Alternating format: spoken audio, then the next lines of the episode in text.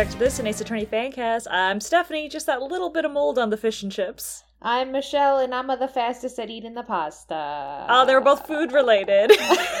I'm the fastest at eating the pasta.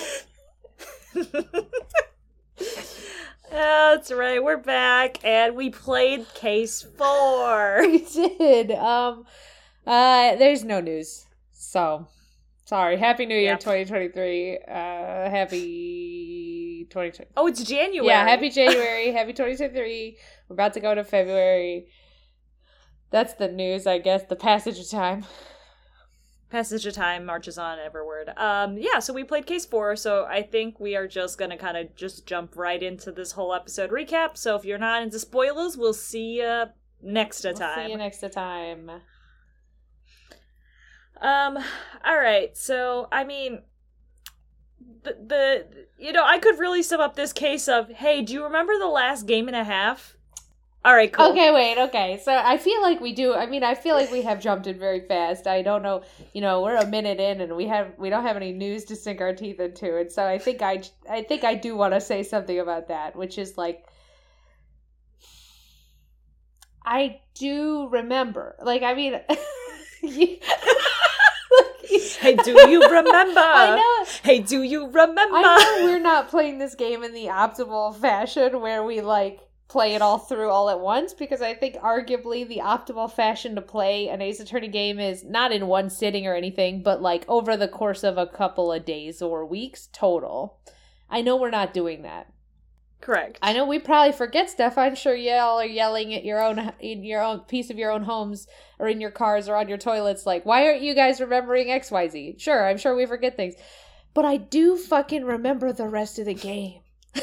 like, hey, I can't imagine if I was playing it in the optimal format uh how infuriating it would be to be reminded of shit that just happened to me.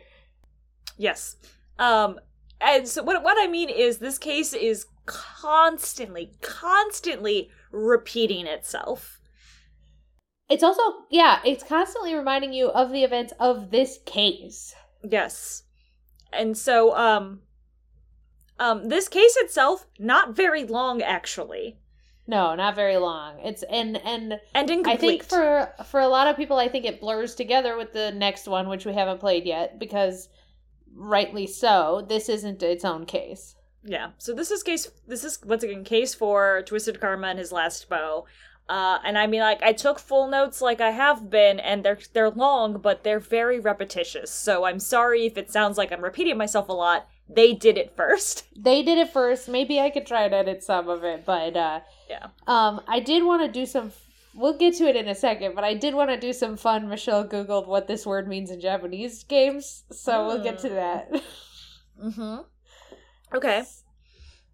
Okay, so the games. This case starts off where we recap about the murder dog, man falling out, jumping out of his grave, dead man in a forgotten room, blah blah blah. Right. So we do that Herlock or Sherlock Holmes thing. Herlock Holmes. At this point, I forgot that Sherlock Holmes is the correct name, and Did you? Herlock is the wrong name because I go to write my notes and I write Herlock or I write Sholmes. I'm like, oh wait, that's the correct one. I want to write the wrong one. So, so at this point, I, we've expressed that they're interchangeable for you. I can't remember what's right and wrong at this point.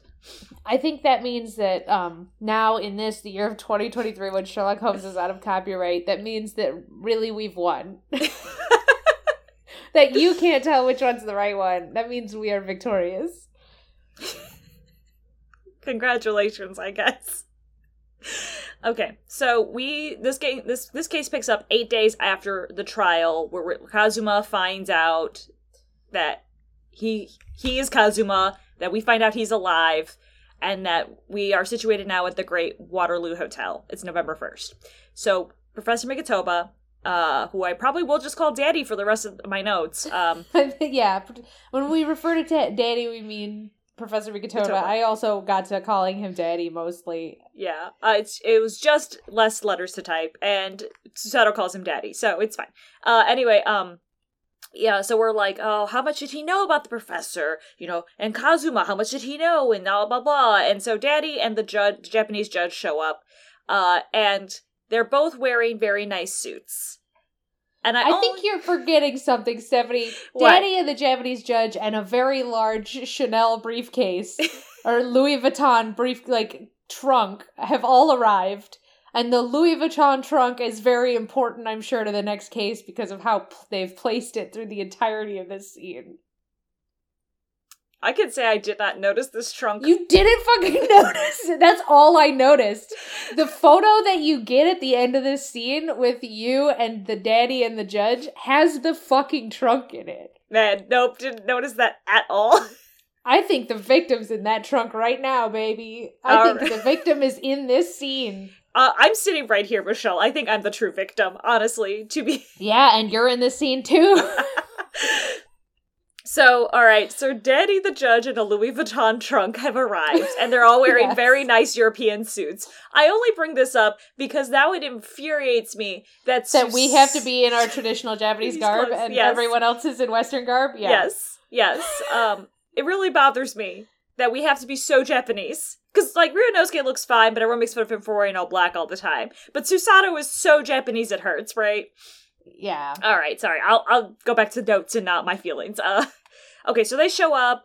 Uh, Judge Seishiro's like, "Hey, it's me. Remember? Ha ha ha. Guilty. Ha ha ha." And I'm like, "All right."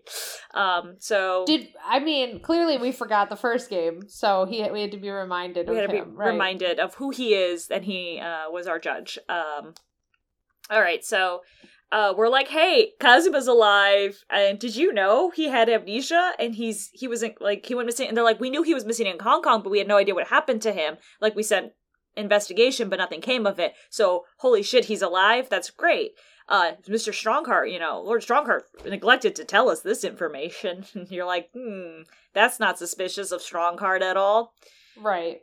Um, so we talked to Daddy some more, and he's like, "Yeah, uh, you know, ten years ago I was here to learn about autopsies because they, you know, brand new kind of stuff." And the judges, and the they're like, "Oh yeah," it's like, or like, "Oh, do you know about the professor case?" And Dad's like, "Yeah, I was here to learn about autopsies." Genshin, or you know, Genshin was accused is is the professor. Yeah. Danny get Genshin Impact. Genshin Impact is all I could think about this entire time. We Um, started we did start calling him Genshin Impact. And this is why I looked at this is where I did the the googling of the names because I had to know what Genshin means, right? Yeah, what does Genshin mean? And it meant it I like from my memory and I'm not a linguist and I don't know the cultural ramifications, but it means basically like uh old god or like arca- like old like in a in a sort of primordial. Yeah. Old primordial or original god is what Genshin means. And Huh. then um then I was like, well, I better look up Judge Jigoku's name too, because his name is Seishiro Jigoku, and his name means hell. His name means hell. Huh. And then I looked up Daddy's name because his daddy's name is Yujin Mikotoba, and his name means friend. so the original god Hell and their friend. I'd watch that show. Um, well, that's Yeah. Isn't that what Saint Young Men's about? I never watched Saint Young Men, but uh, Young Youngman's is about Jesus and Buddha, and I don't know what they do. They're roommates. That's all I know. I haven't watched it either. so I just was like, ah, you're gonna make me look at the Genshin impact of it all. I better know what it means. And and I have to keep calling him Genshin because the thing, the other thing they do in this case is they keep using last names, and that does it. That's so infuriating when we have Genshin Asogi and Kazuma Asogi.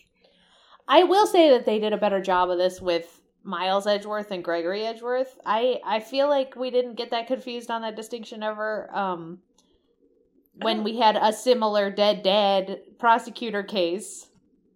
Yes, but there were less people in those cases that were like related to or direct core like direct um direct relationships to Gregory and they were they were like on the outskirts. So like all these people are like I was friends with Asogi. I hung out with Asogi. And it's like, yeah, but they all mean Genshin because they're talking in the past. So I always Right. knew who they were talking about, but I was like, if we could just use first names, that would be helpful.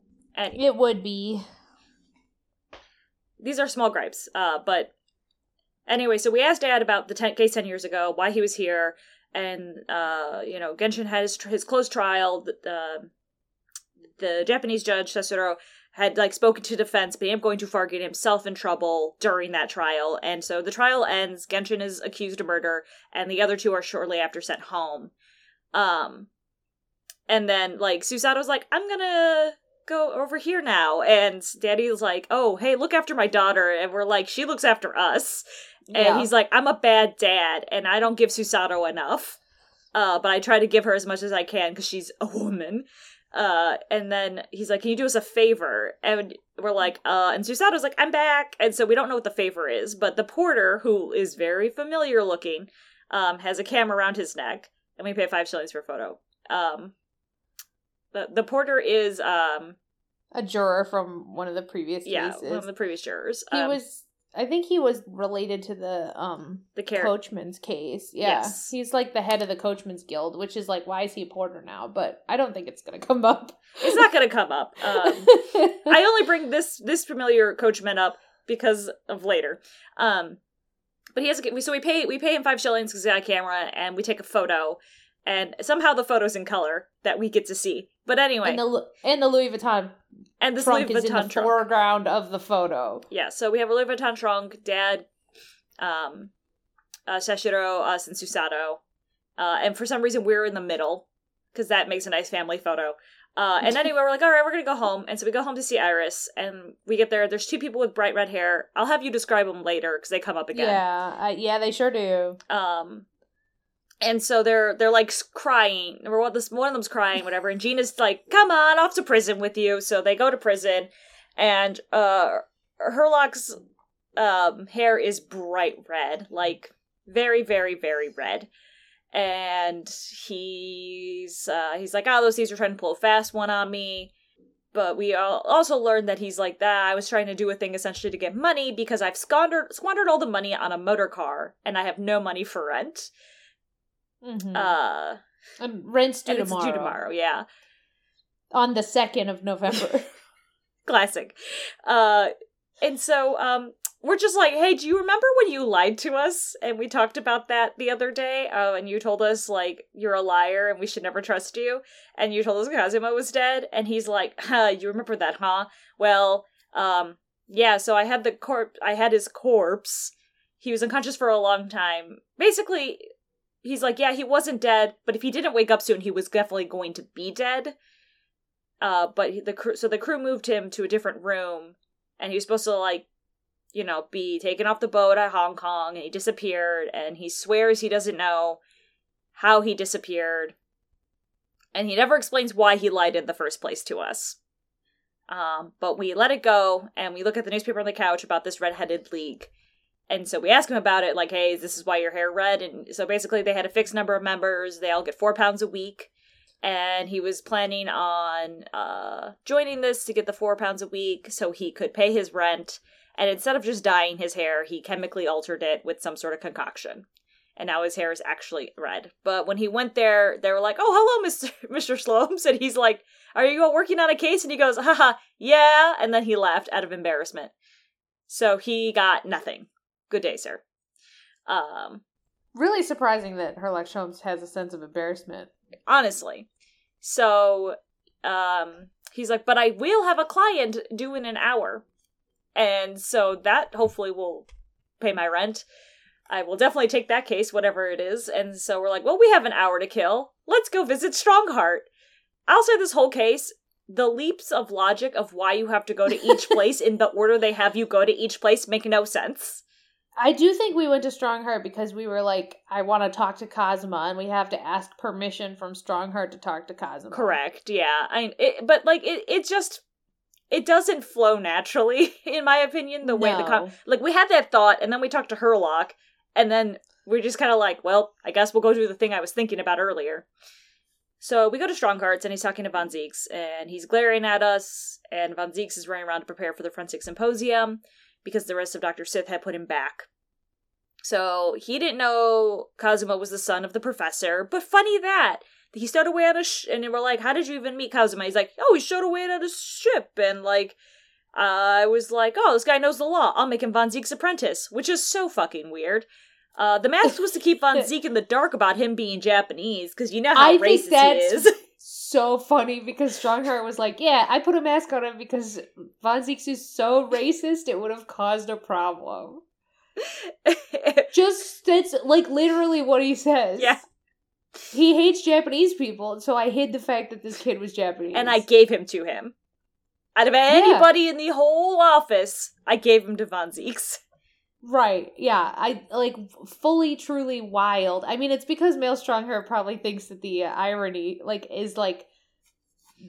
He probably loves that irony that like I've I've put the apprentice of Genshin Impact uh, as the you know the guy who killed Genshin Impact's brother or whatever.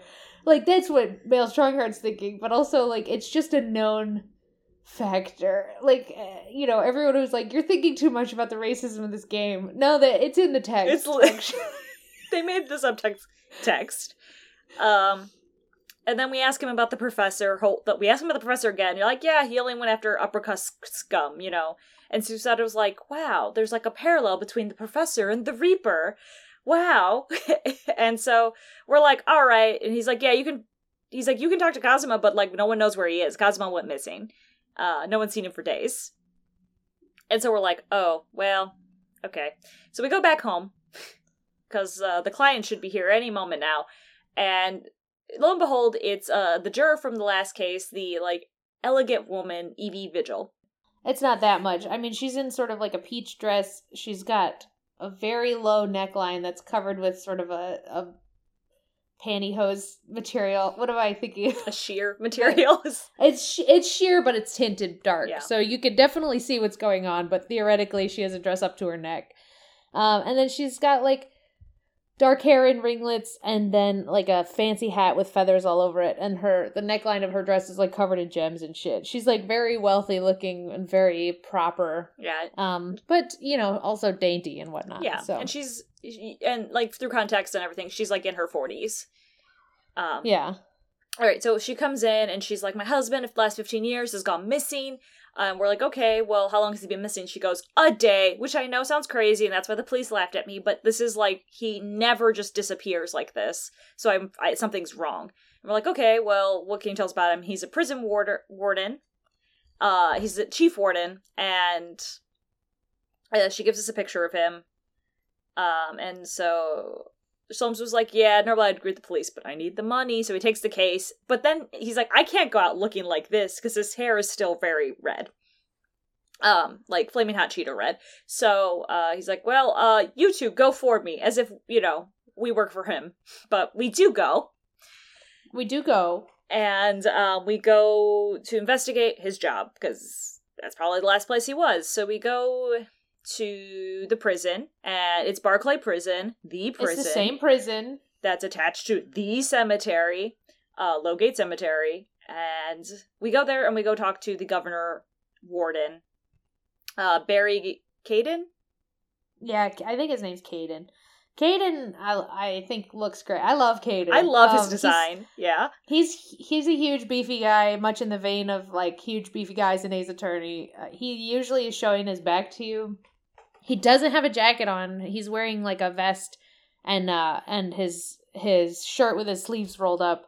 He's got a light blue tie on when he turns around. His vest is striped because I think it's the prison vibe, right? Mhm. They're trying to evoke, which they're doing for um Daley Vigil as well, but but it's great. I love it. Um he's got a little pin that's like prison bars on and it matches the back of his vest Mhm. tightener that's also prison bars and it's so good. I really liked it. He's he's like got a lo- kind of a lumpy face. The the vibe is Jean Louis Armstrong from Full Metal Full Alchemist. Metal Alchemist. Yeah, yeah. He's got like a butt chin, a mustache. His lower lip comes up really far.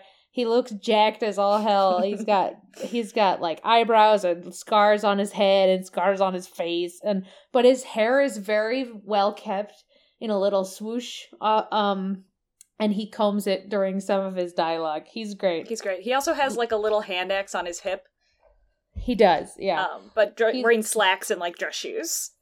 Yeah, slacks and dress shoes. He looks he looks ready for business. Ready for business. Um, I love everything about his design. Unfortunately, he is extremely racist and will not speak to us because we are Japanese. Yes, yeah. I mean, uh, there is that the, and I'm trying to set it aside, but it is, he he's so racist he won't talk to us. Yeah, so he's like, if you don't leave, I will hit you. And so we're like, okay, message heard. So we leave, and we're like, we've heard this name Caden before. Where have we heard it? And so we're like, oh, Daddy said it to us earlier today. So we go back to the hotel, and we're like, hey, Daddy, could you help us? Caden won't talk to us. He goes, oh, I love Caden. I'm like, yeah, he won't speak to us. And he's like, well. And so he writes us a letter of introduction on the back of a steamship ticket.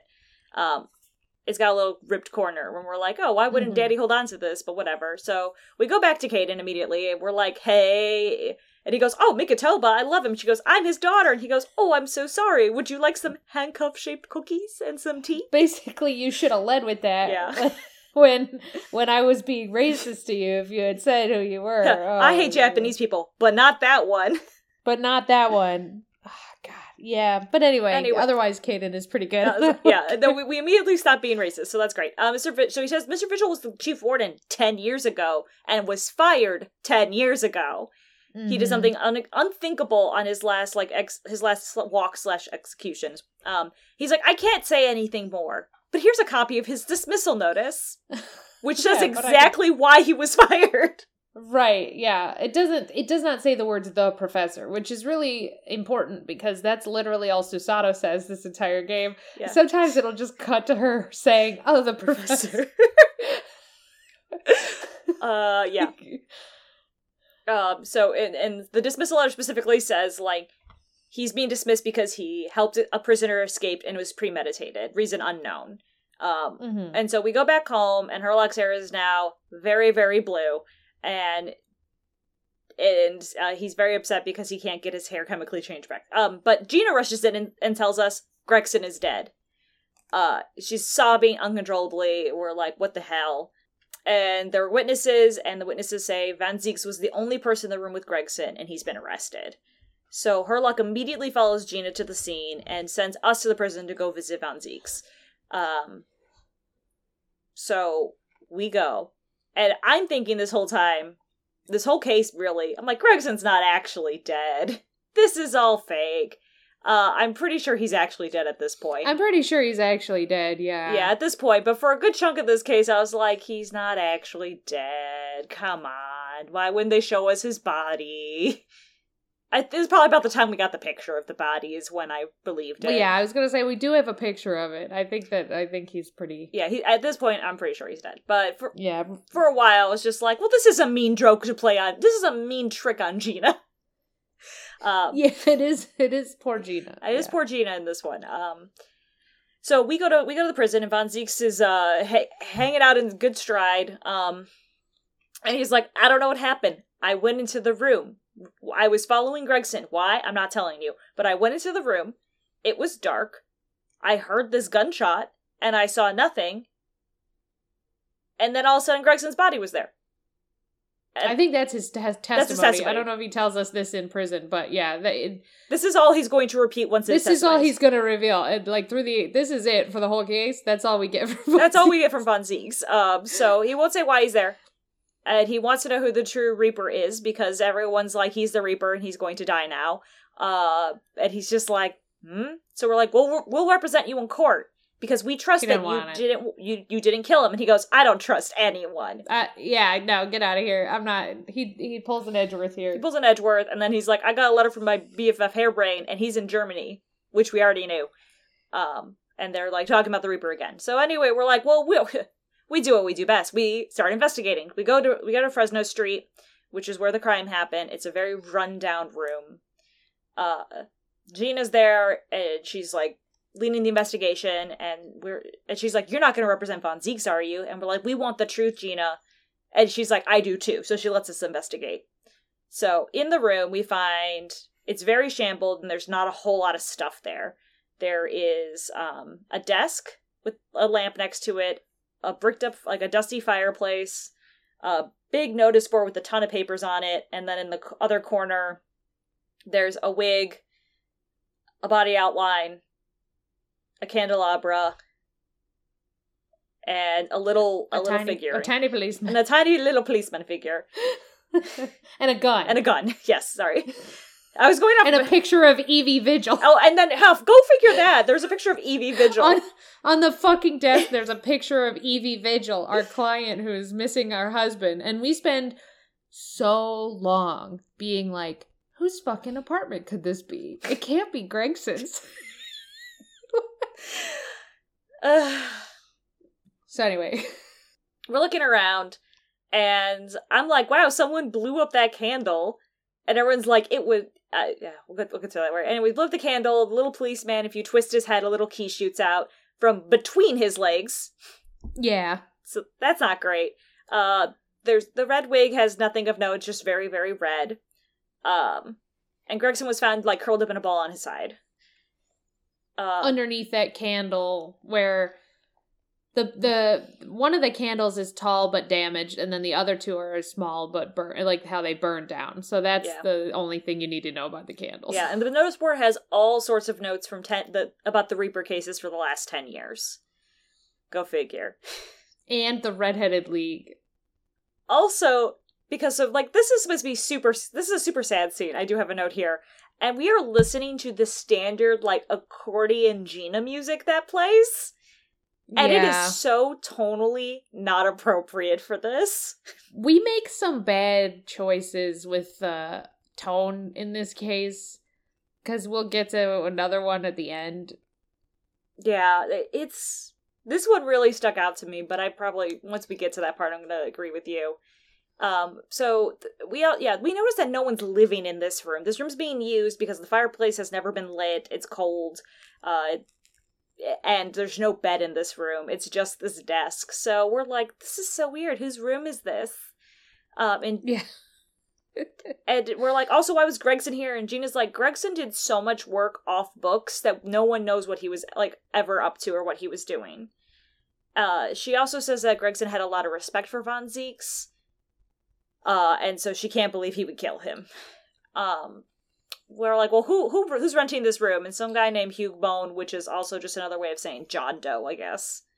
oh is it because i was lo- i was losing my mind trying to figure out the pun for hugh boone Hugh Boone, yeah, uh, they said something like that. Like they're like Hugh Boone, and then they're like, you know, like a nobody, a, a very basically they described like a John Doe. Like it's a name that's used, but it's nobody. okay Um, i there were a couple of puns that escaped me this round so we're like, well, who? Well, okay, well that doesn't tell us. So we're like, is it Gregson rented this room as a secret office? Uh, and the yard's looking into it. So she says that some someone said this belongs to Von Zieks. Maybe it's his secret room. Oh, sorry. Um, and so we're like, okay, well, Gregson was clearly killed with a gun. This gun. Whose whose gun is it? They're like, oh, it turns out that's this. Everyone thinks it's Von Zieks. That's the same gun issued. Um, sorry, I'll go. I'll get into that. Uh, Von Zieks, but I don't know a lot about guns. You might want to go ask somebody who knows more about guns. Stronghart, basically. is who she's saying. So we're like, I guess we'll go ask Stronghart about the gun and why we think it's Von Zieks. So we go visit him, and he's talking to Kazuma, who has two swords in an Attack on Titan fashion. I don't know if we've seen this out. We've seen this outfit. we only very briefly and he didn't have two swords because we gave him the other sword Oh yes, okay. I was just like, I was like, I feel like I've seen this, but like I can't get over this. So he's he's got an Attack on Titan crisscross going on with his two swords. Yeah. um, around his waist, one on each hip.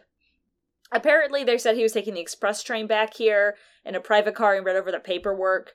So, um, Stronghart told us he was missing, and turns out he wasn't missing. He knew exactly where he was if he was able to retrieve him and give Uh, him what are you paperwork. talking about? That Stronghart lies to us? You think Stronghart's not a trustworthy individual, Stephanie? So anyway, Kazuma's like wearing this outfit. He's very stoic, and he's gonna be the prosecutor in tomorrow's trial. I don't know. Have we like seen this outfit in full? Yes, I think so. Oh, I think we have. I mean, it's white and it's very like uh marching band. I don't even know if I took a picture of it. Um, That's okay. I think it's the same. It's the same outfit he's been wearing as the impre- the apprentice outfit. It's just But he doesn't have a cloak over. yeah. There's just no anymore. cloak any- over anymore. Yeah, it's white with like red stripes down the torso and legs, and he's got a red cravat, and uh it's very uh, like I can't think of anything but marching band ass. Like it's marching band ass, But white, but very white. but white, but white. Yeah. um, Um, let me. There was something else about it that I did like though. Let me or no, maybe that's um that was actually Von Zeke's we get a picture of him when he was young Uh-huh. and I I was looking at it for a long time because it's um kind of like a really nice mishmash of the Von Karmas, all the Von Karmas, and I thought it was really well done. But no, not that wasn't about Kazu's outfit. Kazuma's wearing So brown sorry. spats that do not match the rest of his outfit, so that pisses me off. This is unrelated to the story, though, so let's keep going. So Kazuma's like stoic, excuse me, prosecutor morale. We ask, and, and Kazuma's gone. So Von Zieks, we ask him about the gun, and he says this one's issued to all law enforcement personnel, including prosecutors. Gregson had one on his person, so it's not his, and Von Zieks' has been missing. Uh, he doesn't know, and so Kazuma personally requested to be prosecutor of this trial, and um, and Stronghart's assuming we will defend. Uh, and then Stronghart kind of goes on his tangent of like all the Empire will watch the downfall of the Reaper and get answers for all the people who are not guilty but dead. And uh, he goes off on his little power trip. Okay, so then we Kazuma's actually like hanging out in the corner, so we turn and talk to Kazuma, and we're like, "Hey, how's your memory?" And he goes, "I remember everything now except this weird voice in my head." Like there was this weird voice in my head telling me to go to London. That's where your destiny awaits. And Susato's really emotional, and Kazuma's embracing the role of being a prosecutor.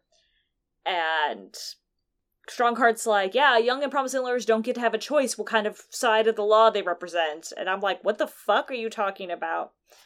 Um, and then he's like, you guys should go watch from the gal- gallery if you're not defending him. And, uh, and then he goes off. And then Kazuma's like, you guys should definitely def- defend and, like, watch to the end of the trial. Also, here's a photo from Gregson's desk of a young Gregson Von Zieks and Von Zieks' brother Clint. Yeah, and this is where I was like, oh wow, his little his little outfit is like Franzie's inspired and Manfred inspired. It's really good. Yeah. But anyway, Oh, this is also like because there's two Von Zieks that we talk about in this case. Um, that's the other problem. We have two Asogis and two Von Zieks, but yeah, that is a problem. so it's just a, and, a double issue. We're most of mostly not talking about Clint until the end when we are talking about Clint. Yeah, I call Clint Clint, and if I say Von Zieks, I'm talking about Barok. Hmm Um, because he's just been around longer. Okay, so we're like, all right, well, we should go ask Von Zieks about the gun. So we go to the prison, and uh, Von Zieks got some case notes stuck to him, uh, snuck to him, and then um, we tell him that uh, Kazuma's going to be prosecuting, and he's like, wow, Genshin Asogi's the man who made me hate all Japanese people. He killed my brother Clint, because he was the professor. Uh, and he was the head of the prosecution team, and he tricked everyone uh and so he gives us like the history of that. He was able to prosecute the the professor trial because he begged stronghart who was a prosecutor at the time and was supposed to be prosecuting the trial. He begged stronghart if he could do it instead as retribution or as, as revenge for his brother. Uh stronghart lets him and stronghart kind of like just plays assistant there. And so now he's like ah how the tables have turned. Now his son is here to do the same to me. But he's like yeah. And so like 10 years later you show up you, a Japanese lawyer. And I just can't fucking stand you. and I'm like, this is not a good enough reason. One Japanese man betrays you, and you hate an entire country. No, it is. It is. That's that's why we keep harping on it. Like it's not a justifiable. You can't be like, oh well, it's okay that he's racist because something bad happened to him once. That's not how it works. No, and but they and like they kind of like have repeated this story to us throughout the game. Like this isn't new information for us. No, it's not. No, Um, but he's mad about it. He's big mad about But he's big mad about it. And so we're like, okay, what happened to your gun? He goes, I got issued it when I became a prosecutor, and I put it in a drawer and never looked at it again. I fucking lost it ten years ago. Is what he said. yeah. So he's like, fucking lost it ten years ago. yeah. So he's like, I lost it like 10 years ago. Fuck, I didn't think it mattered. Because I put it in a drawer and forgot about it. Um, and we're like, well, that doesn't help us. And he's like, and then, so I don't know. So forgive my note taking, but like basically, you ask everyone a set of three questions. You ask them about the current trial 10 years ago, the current trial 10 years ago, is how all the dialogue options keep popping up. So sorry, I'm bouncing back and forth between 10 years ago and right now. Um, so he also brings up that 10 years ago, Gregson demanded a full autopsy of Clint, which is how they caught the professor and how Gregson got his legacy of in the yard, how he became so popular and so rena- rev- renowned. Turns out Greg's is a really big deal. So like you're noticing if you're noticing a trend here, everyone that we've met who is big and important got big and important because of the professor trial. That one autopsy lady, Sithe, Dr. Sithe became famous because she performed the autopsy. Gregson, you know, or she was like there at the place where the autopsy was. We'll actually find out who performed it later, but Gregson was famous because he requested the autopsy. Von Zieks is famous because he prosecuted the case. You know, like everyone is famous because of the professor trial. Right. Um, and so we also bring up like, wow, Gregson died and he was about to, he was like a month away from being transferred to France. And Von Zieks like, yeah, that's fucking crazy. That's like unprecedented and has never happened. And France hates Britain, so I don't know how that happened. Right. He doesn't say that, but like that's what it is. And we're all like, oh, that's really fucking weird. And he was gonna take Gina with him, right? Like, suspicious. But we don't ever go back to that. So No. we show him the picture of that Kazuma gave us of the of Gregson, Clint, and Barok uh, when he got his prosec you know his prosecution license. Uh, and he's like floored. He's like, we've like Gregson kept this on his desk, and he's just like, what? Um, and he goes, well, it doesn't matter. I don't have confidence in the justice system. I don't trust the police. I don't trust lawyers. Uh, but man, I wish, I wish to find the truth. And your eyes look like how our eyes look, how Clint's eyes look, how Genshin Asogi's eyes looked. Eyes, I, you know, determination in wanting to find the truth. And so he's just mad because of all the betrayal. So he's like, "Can you please defend me?" And we're like, "Fuck yeah." Uh, that's it for investigation day one. We are now heading into trial. We're like, Stephanie, you found out nothing. You're right. yeah, you're right. Uh, hold on, Stephanie. I thought back to the part where everyone became important because of the professor trial. You might call that a Genshin impact. Stop making that a thing. People, if you would not title the episode Genshin Impact, people will download this episode and be very, very upset with us because this is an Ace Attorney podcast and has nothing to do with Genshin Impact. I, will, I will not title the episode Genshin Impact, but but you're very funny. okay. Sorry, it's, it's trial time. It's trial time. All right, we learn. Um, we're, we're like in the room. Von Zieks. Von Zieks tells us, "Hey, by the way, he knows so much because we're fucking dumb babies. Um, there will be no jury. It's a closed court, just like the trial ten years ago. Herlock pops in. His hair is normal. Gina and Daddy come in. Gina has a police mourning band on. Uh, Daddy's like, the symposium's been postponed, so I came to watch. Well, this fucks me up. Okay, so it's a it's a the reason it's a closed trial. There's no jury. It's it's the the gallery. Susato asked what I wanted to ask, which Thank is like, why the fuck are there still figures in the gallery? Those are all members of the judiciary or the um, and so there are government officials who are watching. Okay, so one of the big one of the Genshin impacts of this case is uh, government secrets, right? Right. This keeps coming up as a government secret. The Professor K is a government secret. Uh, later, a bunch of people will tell us government secrets, and then they'll say, "Hey, don't you tell anyone that. That's government secrets." And we, doing what is expected of us as a loyal Japanese person, immediately go to our government officials and tell them the British government secret. No, we say so many times going for this trial, going like they're like, don't talk to anyone or mention this ever again. We're like, I understand, and then we, We immediately relate it to a ten-year-old who starts screaming it in every conversation. so, anyway, so the fact that it's closed trial, no jury. First question: How the fuck is Professor Mikotoba here? It's a closed trial because it's government secrets. He says he quote twisted some arms to get here. Okay, fine. I will allow this hand wave, but wh- let's abstract a little further. Closed trial, no jury. That means the one gimmick of this game, the jury examination summation, right? Like the jury summation gone. is gone. Correct. The gameplay thing, the one gameplay thing that they were like, "Yeah, baby, we got it. We got the gameplay." It's the jur- it's the jury examination summary. I don't even remember what the fuck it is called. Jury summation. the summation examination. Yeah. It sucks so bad they took it out of the game.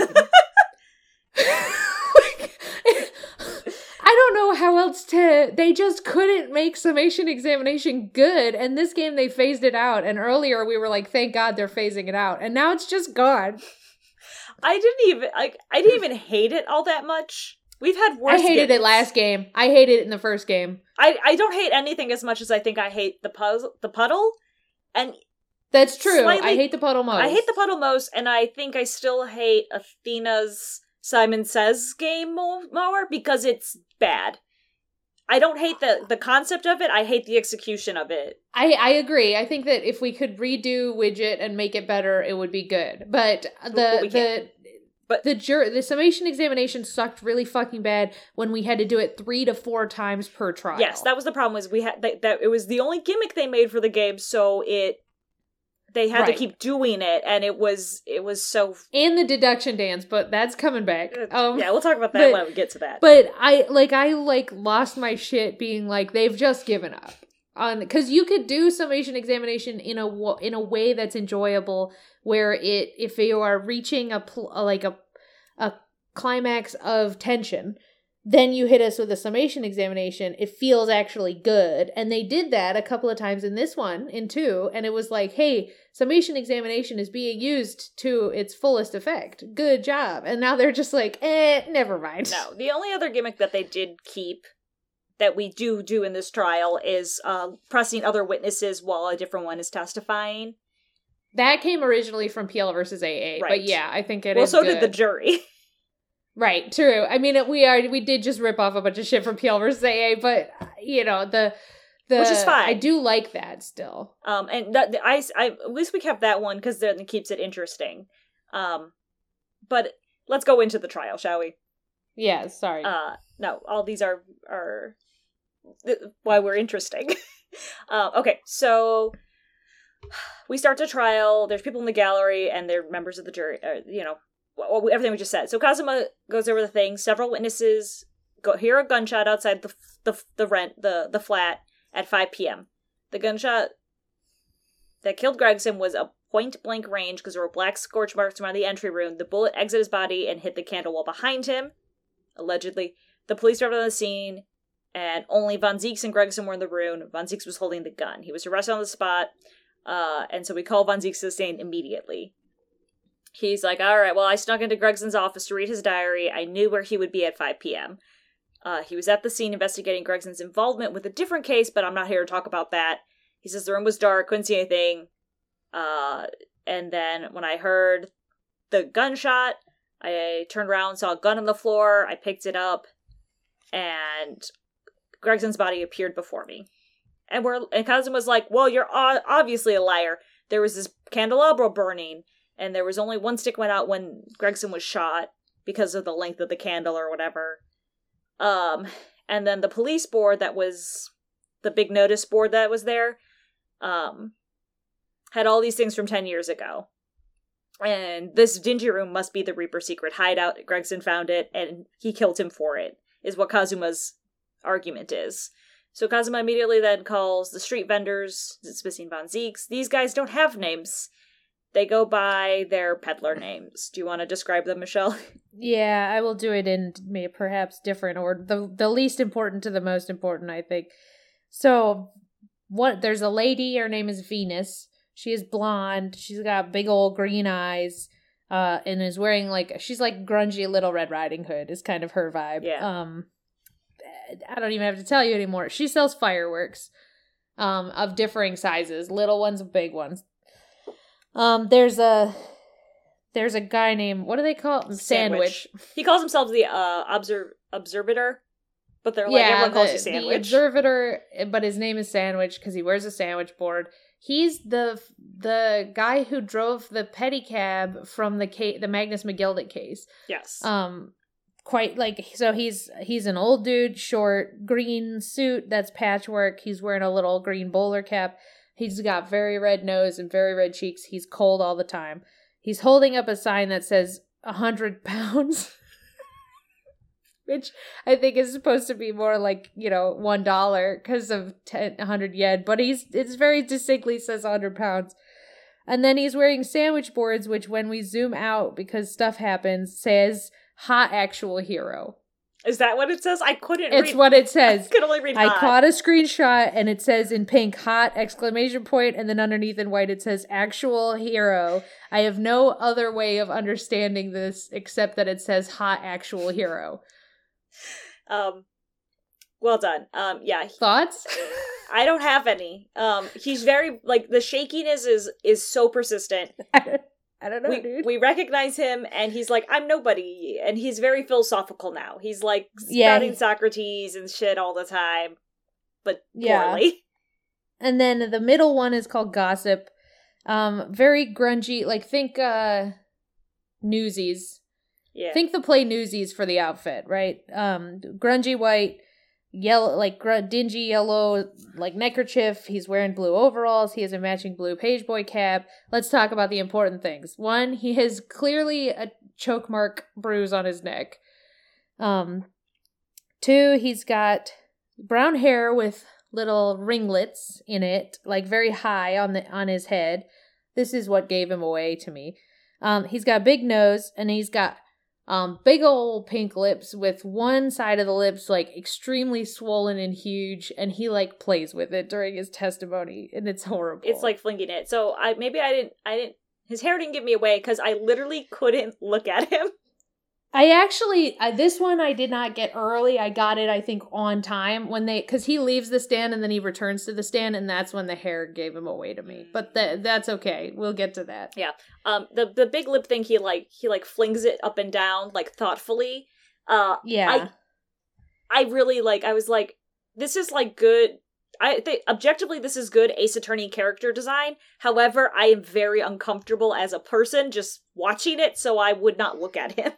It is it is really like hard to hard to look at, which I think maybe they did on purpose. But like the fact that his lip is so swollen and shit, I thought he got beat up and that was going to come up in there cuz clearly he's got this like choking mark, bruising and then he's got his lips swollen. Like I figured he was it was going to come up that he yeah, that he had been hurt in the process of this Gregson situation. But um no such luck. Anyway, his name's Gossip and he sells gossip. Yeah. And he sells like really unimportant gossip because everyone bullies us into paying him for gossip and everyone bullies us into buying 600 pounds worth of fireworks or whatever.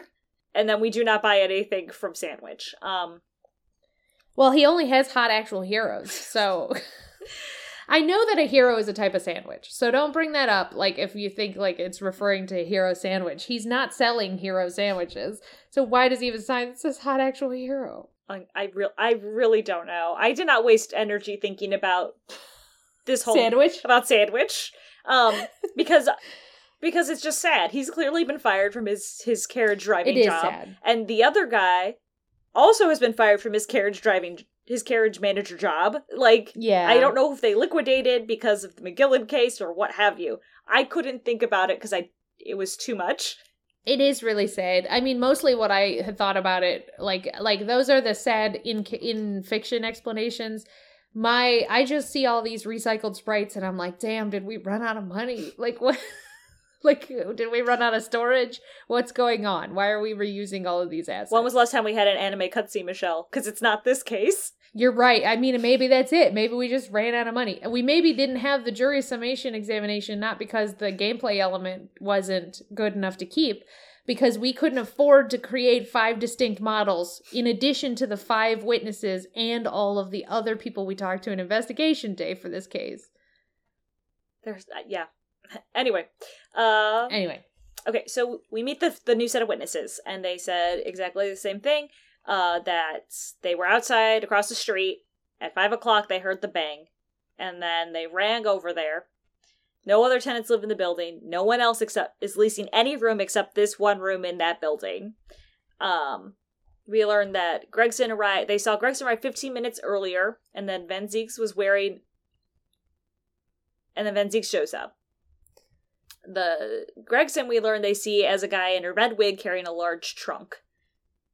And we find the wig at the scene but no trunk. Um and so we learn from Sandwich that Gossip when he ran across the street to check on things, he fell down and screamed and when he fell down and screamed, he slipped in blood and then he wiped his hand off on the ground. Um and that he's 100% sure. Like, Gossip's like, I, I know what I saw, and I let a manly yell, and Sandwich is like, it wasn't a manly yell, he screamed and fell. And he's like, well, I slipped in blood, and I wiped it out on the floor. And they're like, no, you didn't. There's no blood on the floor. And he's like, well, I sure as hell did wipe my hand on the floor. And what we learn is, if you look at the notice board, there's a bloody handprint on the back of it, and it's upside down. Mm-hmm. So we're like, well, that's suspicious. And Kazuma's just like, your thinking's irrelevant and you're bringing up a contradiction. How is there a blood print upside down on the back of a notice board if you fell on the ground? And we're like, that's the point, Kazuma. It's a contradiction. yes, yes, Kazuma, that's the point. um, so that we're like, the notice board must have been uh, right in front of the door. And this makes sense because Von Ziek's like, I looked at the gun, it was dark in the room and then it wasn't as dark in the room, and Gregson's body appeared before me. When Gossip walked in, he kicked the door open, the notice board fell down over, revealing Gregson's body. Um, and then he got, And the candle. and the candle, and so he could see now. So Gossip fell over, got blood on his hand, wiped it on the floor, which was the notice board, and the judge is like, "Well, explain how the notice board moved because it was upright on the ground when we when we all found it." And everyone's like, "Oh." And so they were like, "Oh, it doesn't matter because it it doesn't matter what happened with the notice board because Von Zieks is still the only person in the room when the gunshot went off." And so we're like, mm, I, like, and we're like, that's you know, like that's kind of a fair point. And Venus is like, I didn't even go in the room. I was selling fireworks to some kids, and um I kept calling him Shaky Sandwich. Yeah. Shaky sandwich. Shaky Sandwich points out that she and she's just and she calls herself like, I was selling fireworks to kids, and what I do is I sell them fireworks, and then I tell their teachers that they have fireworks, and then the fireworks get confiscated, and the kids buy fireworks again. So she's all about that hustle, but she's I mean, it is genius. yeah. And she also calls herself a liar in this testimony, and Sandwich is like, if she says she's a liar, is she a liar? You know, like some philosophical liar shit. And he's like, she's a bold-faced liar. And she's like, mm, I did say that, didn't you? And then there's this funny thing where, like, we ask her a question, she starts to lie. Cosmo goes, the truth, please. And then she tells the I- truth. Yeah. I did like that. He has to do it like multiple times. Yeah. So she's like, I did go to the crime scene, and I did flip the board. I, I popped off one of my fireworks so it would flip up, and I could see if there was anything underneath it worthwhile. There was. There was a pocket watch. Well, we she thought there was. It was Gregson's pocket watch that he got ten years ago for solving a case. And Gina's like, "Holy shit, The Genshin Impact. The Genshin Impact." and Gina's like, "Holy shit, that is Gregson's pocket watch, 100%." And she's like, "Well, I tried to pawn it, but it's broken, so it was worthless." So Gina's um Gina's like he he wound that thing every night without fail and polished it because it was his pride and joy. He was so careful with that pocket watch. And now the sc- the the glass is shattered and it's not working. So you examine it and you're like, "Huh, there's a little key here." And then if you go back to the police officer figurine, you unlock the key and then you use it on the pocket watch and it the pocket watch starts working again. So it turns out that the pocket watch didn't break, it just wound down. hmm Uh this is a little bad on the case. They're like, oh, the watch stopped working at five o'clock. It didn't break upon impact when Gregson died, it just wound down, meaning Gregson was already dead probably. Well, didn't yeah? Gregson. It means Gregson didn't wind it the night before, Right. and why would and why would a man who wound this watch every single night not wind his watch? It's because he's dead. Yeah, and we're like, but we all but I put my gossip's like, I put my hand in fresh blood. And we're like, that blood could have been from anything. it's ye olde times. It's ye olde times. That blood could have been from anything. And then Gossip was like, You think people just sell blood on the streets? And we're like, could have been chicken blood. Can't can't use science to figure out if it's not chicken blood? He's like, shit, you're right. And was you think people have to sell blood on the streets, and it's like, yeah, it's Victorian London. They do. like, And so then we're like, well, and if you think about it, like that bang didn't have to actually be a gunshot. The Venus Special 600 piece uh, pence firecracker sounds a lot like a gunshot. Um, so we're like, if you had tied, if you had tied this series of firecrackers around the candle, the candle is lit, burns down, it would set off the fireworks, blowing up, sounding a lot like a gunshot. So this could have been like set up ahead of time, and Gregson could have already been dead.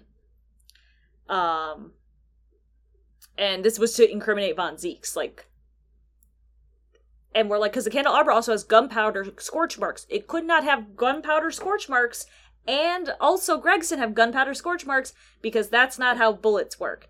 Only Right. one of them would have had it, which I noticed immediately when they said that. But you know, Ace Attorney d- got away. I did think this bit was a little fun because you get to set the firecracker off in the middle of court. Yeah. Um so uh they're like, okay, but we saw a redhead go into the building. And we're like, it was a wig. It could have been anyone. And then Kazuma straight up laughs in our face at this. And he's just like, God, the British legal system sucks so badly. Um Who even knows what time he died? The autopsy report doesn't list a time of death. yeah. Isn't that sus?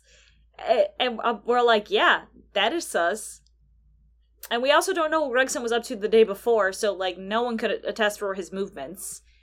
Uh, Kazuma also at this point calls us his learned friend, and I need him to shut the fuck up at this point. I d- didn't like that because it's very clear that Von Zieks does that to insult us. right. Like, because Von Zieks is racist, he calls us his learned friend because he doesn't think that, you know, he's like, this, this Japanese person had the capacity to learn how to do law. So why is Kazuma calling us his learned friend? Like, he just lost, when he was apprenticing and he had no memory, he lost the ability to understand, like, insults and sarcasm. Yeah, And he thought that was genuinely what Von Zieks called us. I don't, I don't know, or he is insulting us.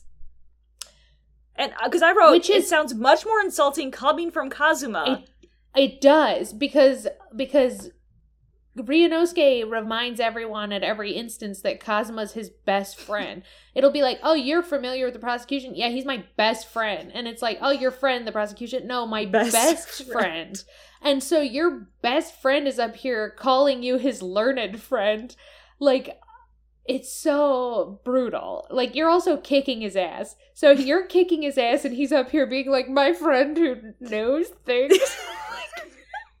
I'll talk more about the vibes when we talk to Kazuma in his office because I do want to talk about Kazuma and and feelings about him in this trial and his heel turn question mark. Um, but yeah, the fact that he's calling you this fucking sucks, dude. Yeah.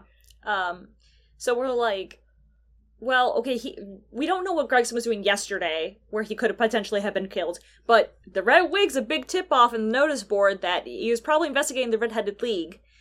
Um like the two men that we saw with Sholmes uh, yesterday were arrested and they were arrested for stealing money because everyone who applied yesterday had to pay like 5 shillings in order to apply. So, uh they might have killed him. So uh, the recess is called while we call these two men. So we have a quick break, and everyone there discuss the trial, and we're like, hmm, that autopsy is sus. Uh, uh, wonder if it was like falsely like fabricated, like the last case. Um, yeah. Anyway, so we go back into trial. The recess was very pointless. Uh, Yeah. Okay. Uh, I also have a note here. Von Zieks has such a lean mean. Like he leans back so far. yeah. Because you see him from the back. This is not the first time. We saw him last game from the back as he's talking to Stronghart, and he like looks like he's about to fall over how mean his lean is. I think I had said something like, "Could you stand up like a normal fucking person, my guy? Like, just you're on trial. Could you just put both feet on the ground, dude?" so uh okay, so the two redheaded men are, are called to the same. Would you like to describe them now, Okay, Michelle? Yeah. Um, uh, you might have to help me with their names because I have one of their names and not the other one. But um, the, when we say red in this case for the hair, we do not mean natural color red. We mean fire engine red. Like we mean red, red. Right. Um And these two folks have the tone, like have slightly different tones of red, but they're still on that like hot topic scale of red. yes. Yeah. So the first, the taller one is called Fabien de Rousseau. He's French. He's wearing blue primarily, like a blue suit jacket that's like fairly uh detailed with dark blue, blue like piping and details and things.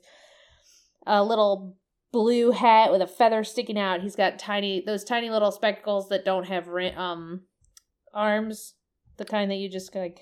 What are they called? Uh it's not a it's not a monocle. I mean, what are the It's- arms on the gla- on glasses called?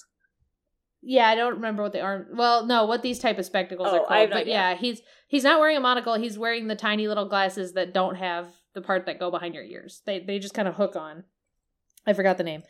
A uh, little bit frills on the wrists and the neck, in a white shirt underneath, and then a little blue ascot. Uh, um, Fabien de Rousseau, that's him, French. uh, they're called Pince-Nez? Pince? Pince? P I N C E dash N E Z. D- Oh, Pince? Pince, is that how you. Pince, I guess they're for like doing accounting. Yeah, they just pinch on, on your nose, is how they stay on. Oh yeah. Let me. Oh, let me forget. So de Rousseau's hair is like kind of swoops off and up to the left, um, and is a little curled, but not that much. And then you know he's got kind of a long face with a squared off chin. He's blushing all the time. Um, the other one is De Rossi. He's Italian. Do you remember the first name? Peppino. Peppino. Peppino De Rossi. He's from Napoli. Very short. Um, very curly hair. Very fat. Uh, short fat. Always eating spaghetti. Uh, green suit jacket that matches the blue, and green little hat that matches the blue. Like they're wearing the same outfit, but one is green and one is blue. He's also got a ruffled shirt underneath. He doesn't have a vest on. His little belly shows underneath the shirt, like it pops up because he's so fat from eating spaghetti. I guess. And his, like, pants are unbuttoned. Yeah. He's got big old wide friendly eyes, also blushing. Um he does Mario moves. Yes. Like he'll punch up into the air oh god, you're right. like a lot. Yeah, no, I'm not fucking kidding. Because the French accent cuz I cuz Tony and I are playing together so I we were reading these out loud now. Mm. The transliteration of the French accent pretty good. Now, my I can't do an Italian accent very well. I could do a French accent poorly and it is fine, but the Italian accent is not from what I can tell not really an Italian accent, just Mario-ifying it like the words. Yeah. like he they they like so I can't even necessarily be like this dude is is rude to Italians. Italians please weigh in, but he's just Mario. Yeah. So he's actually just Mario. So anyway, um, he didn't look like Mario, but he is Mario the plumber, Mario Nintendo the the plumber. Yeah. So, uh, so that's De Rousseau and De Rossi. I didn't figure out their pun except for I assume that Rousseau and Rossi Rossi uh, mean red in their respective languages in some way. Yes. I didn't look that up. That's just what I assume.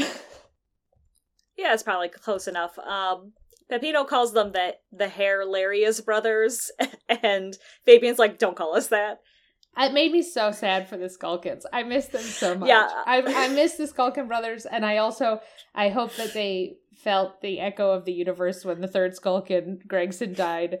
I'm so sad because I, I I texted you. I think I'm like, I just wish the Skulkin brothers were back. I wish it was just them again because these guys aren't bad. I No, I I, these started out I started out being like I can't fucking handle these guys again, and I like stopped before this part of the testimony.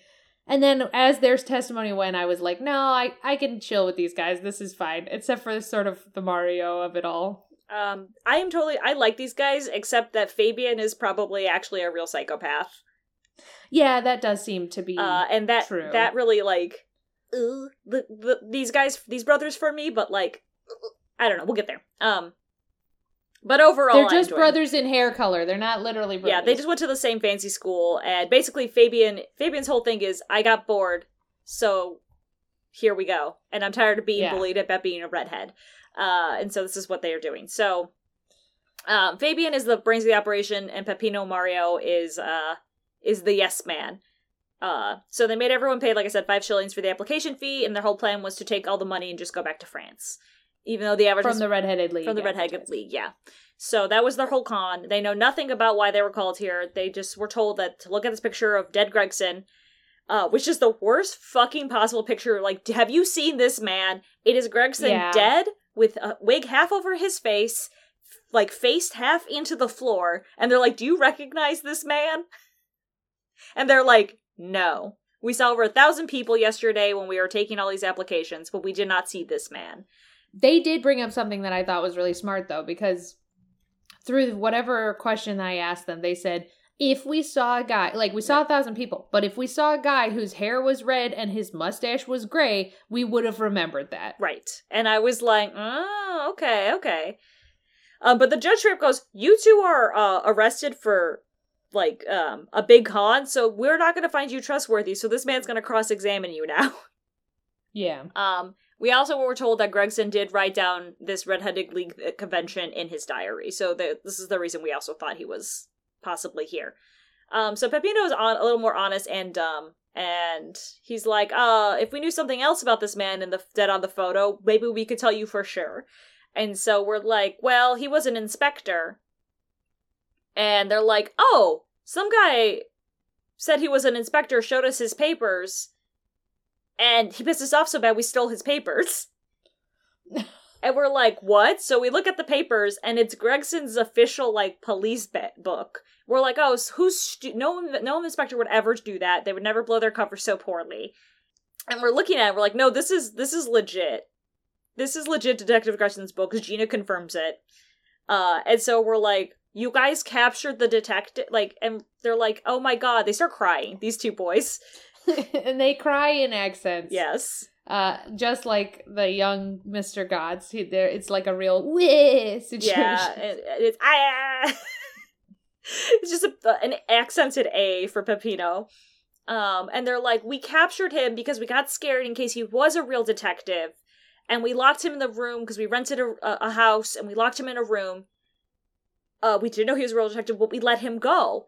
And then we learn he tried to escape in the middle of the night, but they caught him, and De Russo dragged him back. Peppino's like, yeah, he used the same collar he used on me to drag me back because I, I got cold feet and tried to escape the other night. And Peppino shows us his neck, and it's got the same strangle mark that somebody else we saw today has. Mm-hmm. Um, so we're like, oh well holy shit we've seen that mark before and so we call gossip back to the stand specifically uh they're like we swear we've never seen this man with like you said like redhead and and mustache, he doesn't look like the man we captured and kept.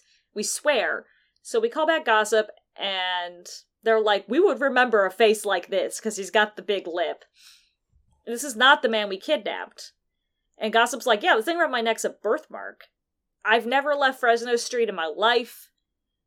I like it couldn't have been me. I don't know what to tell you. And then um Fabian De Russo is says, wait a second when we were scouting out the route, like the place for our, our con, we were on Lime Street, and I saw you paying banknotes to a realtor. And Peppino's like, oh yeah, I remember seeing this dirty man, and I'm like, how does he have banknotes? And I took a look, and it said Hugh Boone. And Gossip's like, whoa, whoa, whoa, I don't want my personal life on blast here. Please redact. And the judge is like, of course we'll redact that. This isn't about you. And we're Which like, is insane because it's a closed trial. Right. So you don't even redact anything. Nothing is entering the public record. Right. But we're like, uh, uh, uh, uh. we've heard that name before, Your Honor. And he goes, what? I'm like, Judge, were you listening at all to this case? um, and so we're like, that's the name of the guy who leased the room where the murder happened. And he's like, Gossip's like, well, every six months I go to pay the, the agent on Lime Street for the room. That is actually my room. I am Hugh Boone. Um, I just own the room though. I, none of that shit in there is mine, except the desk and the chair. And we're like, and we were like, yeah. What about the picture of your wife? Yeah, Miss Vigil. And he's like, uh, uh, and we're like, you're Daley Vigil, aren't you? Um, and so the judge is like, whoa, you two, hold him down. Bailiff, get some soap and water. And yeah, so they and so they take they scrub they him take down. his disguise off.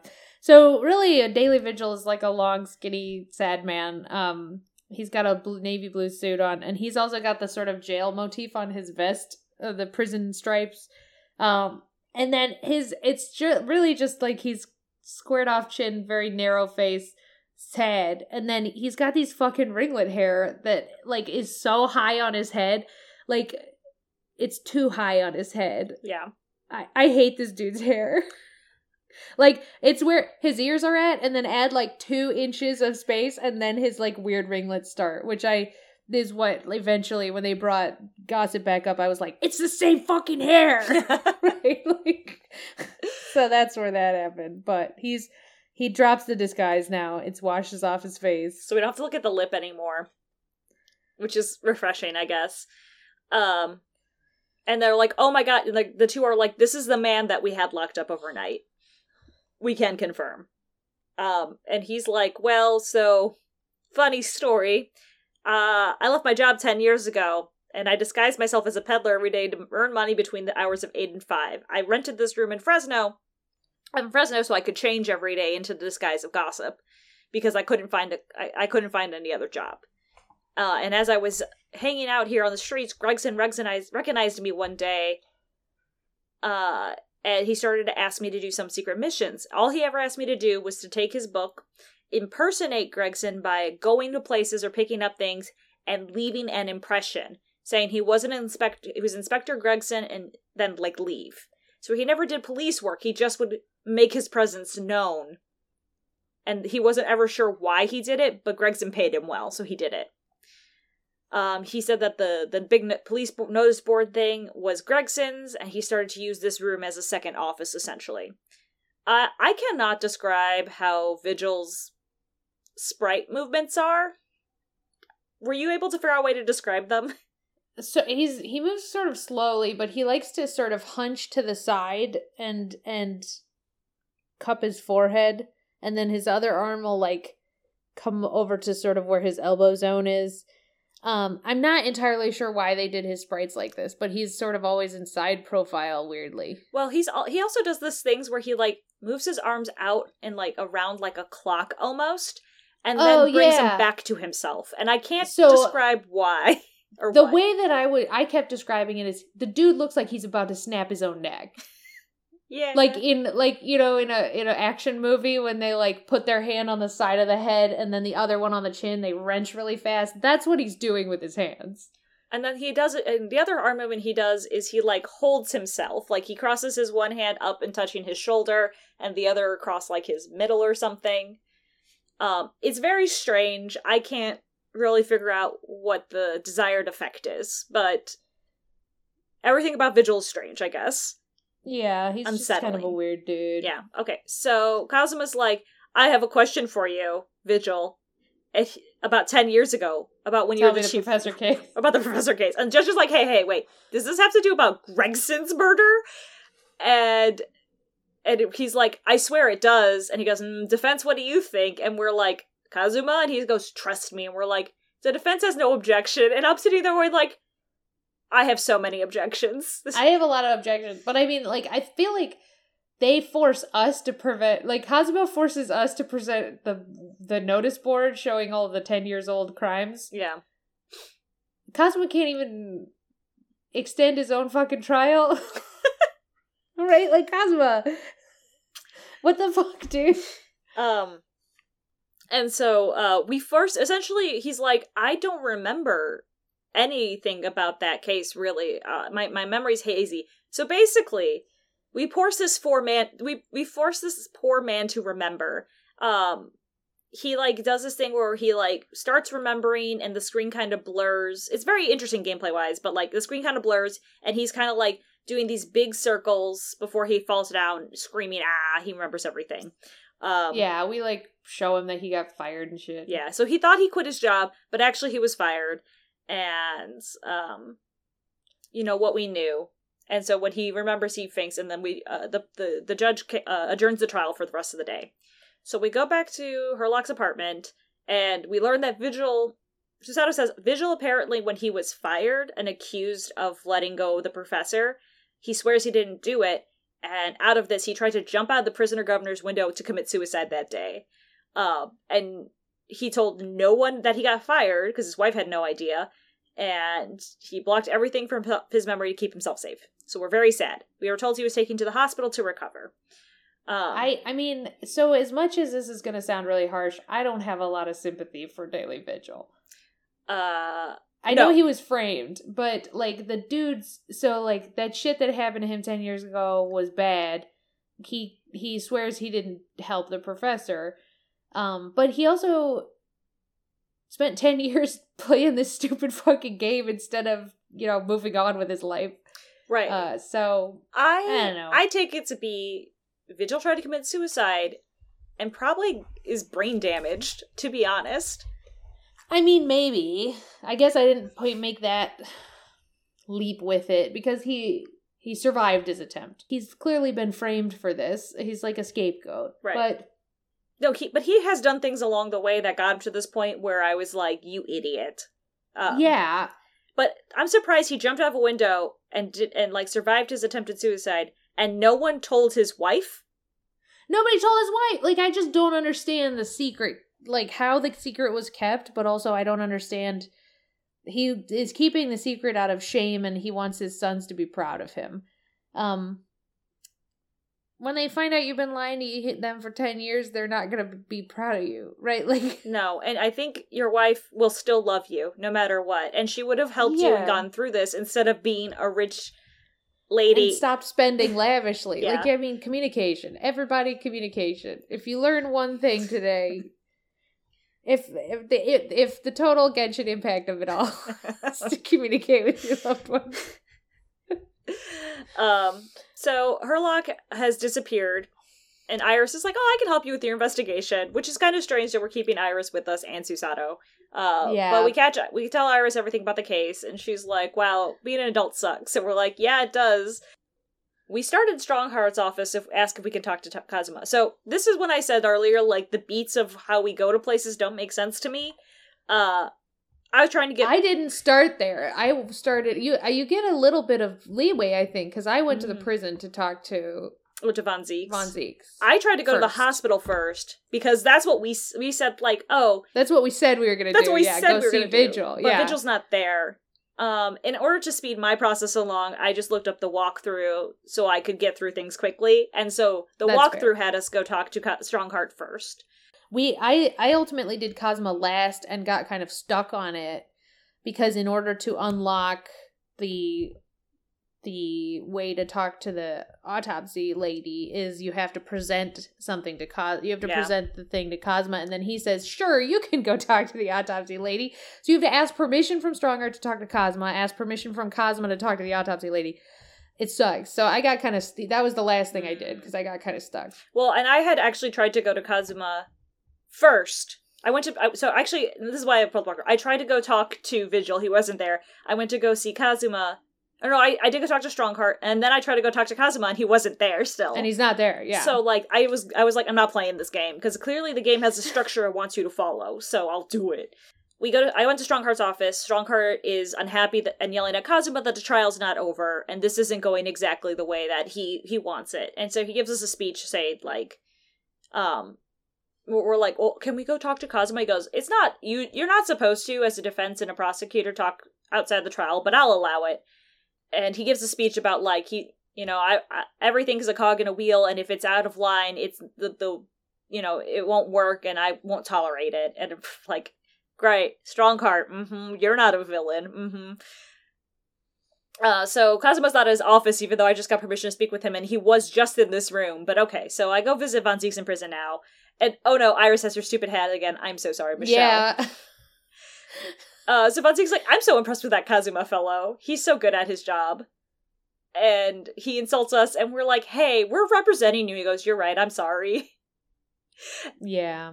And so we talk about him being the Reaper again. Uh, and he's like, Yeah, I was fine pretending, like, if everyone thought I was the Reaper, I didn't care because it was a means to an end of reducing crime in this country. And it served me well, but now it's biting me in the ass. I know who the Reaper the Reaper isn't a person, the real one. It's probably an organization, and Gregson was a part of it. He was like the tactician of it. And there was definitely and I know who the person who was actually doing the murders was a name person by the name of Asa Shin, aka Giselle Brett, we as we know. So we're like so this is what? this one two punched me though because we had previously just known her her initial was A and the last name was Shin and I got very mad that her name was Asian and then it turns out actually her name is Assassin. Yeah. It's bad. Um so Asa Shin, yeah. As- Assassin is better than Asian. yeah, it is, but they could have just told us that from the start. Yeah. Uh so so that's what we learn. And Von Zieks is like, ah yeah, I remember how Genshin was a brilliant prosecutor. Uh but then he murdered a bunch of rich people that were bad, and I understand because they were like bad people. But then he killed my wonderful brother Klint. And then immediately after that, he saved my life. And we're like, what? And he goes, yeah, Klint died. And I was walking with Genshin, not knowing he was the professor. And then we were attacked by a whole group of assassins with guns. And I don't really know what happened, but Genshin saved me. And we get a picture here. And I don't know if this is actually true or not, but in the picture, you can see that Genshin has a ring on. And somebody else has the exact same ring in this case. Oh, I didn't look at the picture, but I did notice that uh Daley Vigil has this fucking ring on. Yeah, it's the same ring as Genshin Impact. Did not notice it from the pictures. So Genshin Impact and, and Daley Vigil have the same ring on, huh? I don't know if it's supposed to be the same ring, but that's what I noticed. And this is a go point. look at that. This is the point in the game where I was just like, I can't fucking with this game. Uh, and this is what I was texting you that I was mad. well, I the story is uh, Von Zieks just doesn't really. Boy, can't figure out what's going on at any point, can he? Actually, uh, just I don't know what happened, but he saved me, and but his hand was wounded. His hand was wounded, and then two days later, he was arrested for being the professor. So I'm Uh-huh. alone, sad, and betrayed, and now I'm racist. Yeah, and uh and uh I lost my gun around the same time. It's really the thing I kept thinking about. yes. So we're like, and he's like, huh. All right. Well, thanks for all that information, Von Zieks. And we run to, I run to the hotel to go tell Daddy, hey, we know about Asa, Sh- we, Asa Shin. Ah. So, but we have Iris with us. yeah. Um, and so we can't tell Daddy, we can't tell anything to Daddy about the dead Dr. Wilson in front of her because maybe or maybe not it's her father. And so Susato takes Iris to go buy some cookies, and while we talk to Daddy and be like, "We don't, hey, we're just not going to talk about that because of her." Okay, okay, cool, cool, cool. Um, and uh, we tell him about Asa Shin, and Daddy's like, "Hey, by the way, I was very impressed with you, Ryunosuke. After this trial, I would like you to come back to Japan because Japan's legal uh, legal system is so fucked. Uh, please come be a defense attorney in Japan ASAP. I'm asking you, begging you, but you don't have to." And Susato's like, "Well, what the fuck about me, Daddy?" And he goes, "Technically, you were sent over here to be Kazuma's assistant, so you can do whatever you want, sweetie. You can come back, or you can stay. Up to you. I Yeah. trust you. You're a big girl." and and he he's he's very nice about this. He is fully nice and trusty. He's very nice, yeah. And and uh he did mention one thing because you were like, ah, John Wilson, and and he was like, well, John Wilson was a great man. I do not think he hung around with Herlock Sholmes though. is what he says. yes. Actually, yes, that is funny in hindsight now. yes. Um, but he's like, but I never knew about his personal life, so I can't tell you if he had a daughter or Right. not. Yeah, I don't know if he had any kids, but I know he did not hang out with Sherlock Holmes. Yeah. Um, let's see. Anything else about talking to Daddy? Uh, This is where we immediately are like, oh, state secrets, blah. yeah. So we we, we blob our state secrets to Daddy, and And he's like, I have to go text. I have to go text Japan on the telegram. Yeah. Oh, Susato does a hips a, a sassy hips on her hand thing, and I just have notes about Susato's whole personality journey because I'm still on the fence about it. But this first time she's sassy to Daddy. Mm-hmm. Um, so Daddy goes to talk to the government, to text the government, and Herlock Sholmes is like, "Wow, I can't believe I didn't piece together the Yasha Shin thing. Hey, can you please go send this telegram to Japan? Just to Japan." He doesn't say like you know like not to the government or a, a position, just to Japan. And calls says our dad has a beard and dad has just a mustache, but whatever. It, he gives us the telegram and he runs away. Uh, Well, that fucks me up though because Herlock Sholmes, right? He's he's unreliable, but you know who is Japanese and does have a beard? The judge. mhm.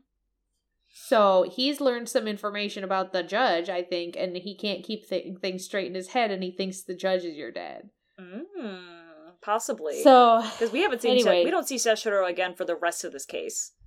Yeah, which I think, and and in when we learn later that Sherlock Sholmes is very familiar with Mikotoba, Mm-hmm. there's no way that he would mistake Mikotoba for the judge. He would, however, mistake the judge for her dad. Mm, I see what you're saying. So anyway, It's it's so hard because of his um, manic pixie dream girl, yes, life. it is hard, and that also that he could be lying to us at any time. right? So It's hard. it's hard, but these are all very good theories. I did not think about this. He runs away, and then we go send a telegraph off screen. I guess this is when I go to visit Vigil in the hospital. Um, so he's feeling better. We ask him if he can share ten years ago. He's like, yeah. So I was in charge. What the the way so the way this happened was only the people in the room during an execution are the executioner, the coroner, and the the executionee. And then once it's done, they put him in the box. I come and check the box, see he's dead, nail it up, sign some papers, and no one touches the box until they take it right out. That's the only thing that was the least secure thing in the prison coming and going. Everything else got checked several times and all that stuff. So at this particular, the professor's execution, He was in the room next door. He comes in. It's already nailed up. And he goes, "Oh, they just did it for me." Signs and off he on it. And he doesn't follow protocol. This is another reason Yes. why I have so little sympathy for this dude. Is like, if you wanted to be by the book about it, there was a protocol and you didn't follow it. right. And not this, not, this, just this. this. fucking thing, something else too. Yes. So he doesn't follow protocol. That's his like bad job number one, is what we learn. Um, and he signed off on it. So we're like, well, Genshin was probably still alive in that coffin. And then he goes, yeah. Uh, so in the fi- it was really interesting. In the final week before Genshin's death, he had a real impact on him. Uh, he had was allowed his personal effects because they were like he's gonna die anyway in a strange country. Let him have it except for pen and paper. He's not allowed to write anything down. And this is what i call vigil an idiot because then vigil sees genshin writing something down with a pen and paper hide it behind his back. And goes what's that behind your back? And he goes please don't take my last weapon away from me yes, yeah. It's it's like he's like it's my will and testament. It's my last weapon, and he's like, that's cool, man. You can keep it. Yeah. So he lets him keep it. And then um and then they like execute him and then they are packing up all his shit and he's like the last one testament basically just said give all my shit to my son in Japan. Uh and so when they packed everything up the governor knew about the paper somehow and he's ca- and they kept calling them the Asogi Asogi papers and they were never found according to Vigil. right. So Vigil's like we I, th- they just disappeared. The man was dead but the papers were gone. This is also well. We'll talk about it at the end. I've got two theories about this, so we'll we'll hit them at the end because we have to have our conversation with the Cosmo for you to have them make sense. But keep a pin in this. Vigil's like, by the way, don't tell anybody about anything I just said to you. It's state secrets. Please don't mention the Asogi papers. So what do we do? We go to the prison and we immediately start screaming about the Asogi papers. We sure fucking do. We go straight to the governor warden's office and say straight to this dude's old boss and start screaming. So tell us about them "Asogi papers, papers, right? And he goes, "I think Vigil is full of shit. He jumped. He tried. He jumped out that window, and I don't feel bad for him. He's trying to avoid blame for what he did. He fucked up. And Doctor Sith and him were traitors on the inside. Or Sithe. I keep saying Sith. Doctor Sithe That's okay. We're traitors. Um, here are the Sogi papers. However, they were Here, right. I have them. I have Here's them. a copy of them. Here's a copy. They were right in the cell where they were supposed to be. I don't know what he was. You were you were given false information. They're right here, and we we look at them and yeah, they said give all my shit to my son in Japan. Which is wild because he still had a wife. Yeah, and he He had he had a wife. She later dies of sadness. and then the governor warden says, "Don't tell anyone about these papers I just gave you. These are top level government British secrets. I order you Feel not to speak about it." to keep a copy, but you do not get to talk to them to any about them to anyone. And he State secrets. And so he tells us that the only people who know about this execution would have been Vigil and Dr. Sithe, but she did have a and she's not allowed any visitors in prison at all. But who maybe knows something about anything Dr. Sithe is is her daughter, Maria Gorey. We don't know it's her daughter yet, but Maria Gorey from the Fresnick division. Um so this is when I go to Kazuma because we're like, well, we gotta talk to Gorey somehow. So we go to Kazuma, and he's like, oh, great job, and we're like, uh, huh, thanks, I think. Uh, and he's like, uh, and we're like, do you? So tell us everything. So he rehashes his whole, I had amnesia and I found my way here. Yes, my daddy used the professor. I'm here's. Tr- we rehash everything. Um, The only thing I'll have us pay attention to the, in this is the the hate mail that he yes, got. that's what I was about to bring up. So Okay. Uh, he brings up though that he was that Professor Mikotoba told him as a child he like loved his daddy. Shows this picture of him when his daddy left. That his daddy had died of an illness in Britain, and he believed that because why would he doubt Professor Mikotoba? And then he gets hate mail in Japan one day, and it's a letter cursing the Asogi house clan, uh, and that his dad was a murderer, and in accompanied with it is a article. So Kazuma learns that his daddy was a murderer and was So murdered. keep in mind, this is state secrets. The identity of the professor is state secret. I didn't even think about that. Okay, just keep that in mind with this hate mail. Somebody not only figured out the the Asogi that that somebody in the judiciary who knew the identity of the professor figured out the address of Kazuma and wrote specifically his son hate mail and included an article. Yes. So 'Kay. Kazuma is like, Professor Mikotoba obviously was trying to protect me by tell- by not telling me my daddy was a murderer. So word, so he, but he can't tell nobody. So he goes and tells the judge, Judge Tessuro, and all he does is hesitate and then laugh it off, which is real shitty. Yeah. Um, so Kazuma makes this personal mission to get to the bottom of things, and is why he's, He's, like, all all of my adults in my life are lying. Also, my mom died of sadness, and so I have to do this on my own. Yeah. So he makes it his point to get to to Britain to figure all this out. Um, and he also says that he knows Gregson was working for the Reaper, but he's firm that Von Zieks is the Reaper. Uh, and he goes, "Thanks for watching my sword. You can go see the forensics lab." we get this whole thing about the fucking sword again. And, and we'll talk about why I think we got that. Okay. When do we talk about my theories after. I mean, I guess we can do it now. Nah, but we're we'll almost talk done. maybe almost- at the end. So let's finish. Um, okay, so we go off to the lab, and it's the same lab that Dr. Sithe was in, uh, but now it smells like roses, and it's covered in like some pink lighting and some dolls, and it's that girl from before, Dr. Gorey, is sharpening her knives. Um, The the one in the um plague bringer doctor's mask. yeah, The white plague doctor's mask. She does take it off during this conversation, but you know, lab coat. You know, uh, steampunk what have, I, vibes. what have I been calling her? Like a like a goth, like a Victorian goth kind of vibe. She's got very much the the like very pale goth uh porcelain doll vibe. Yeah, she's extremely pale face, super round face, tiny little tiny lips, uh not pink at all, like dead dead kind of corpse looking vibe. When she does take the mask off though, she's got like very low straight bangs and then very sharp green eyes Yeah. or blue. Icy. Icy. Yeah, and she's got a butcher's knife and a knife and she keeps like sharpening them against each other. Mhm. Um, okay, so we ask her about the time of death and why it was omitted, and she's like, Stronghart told me not to write it in there.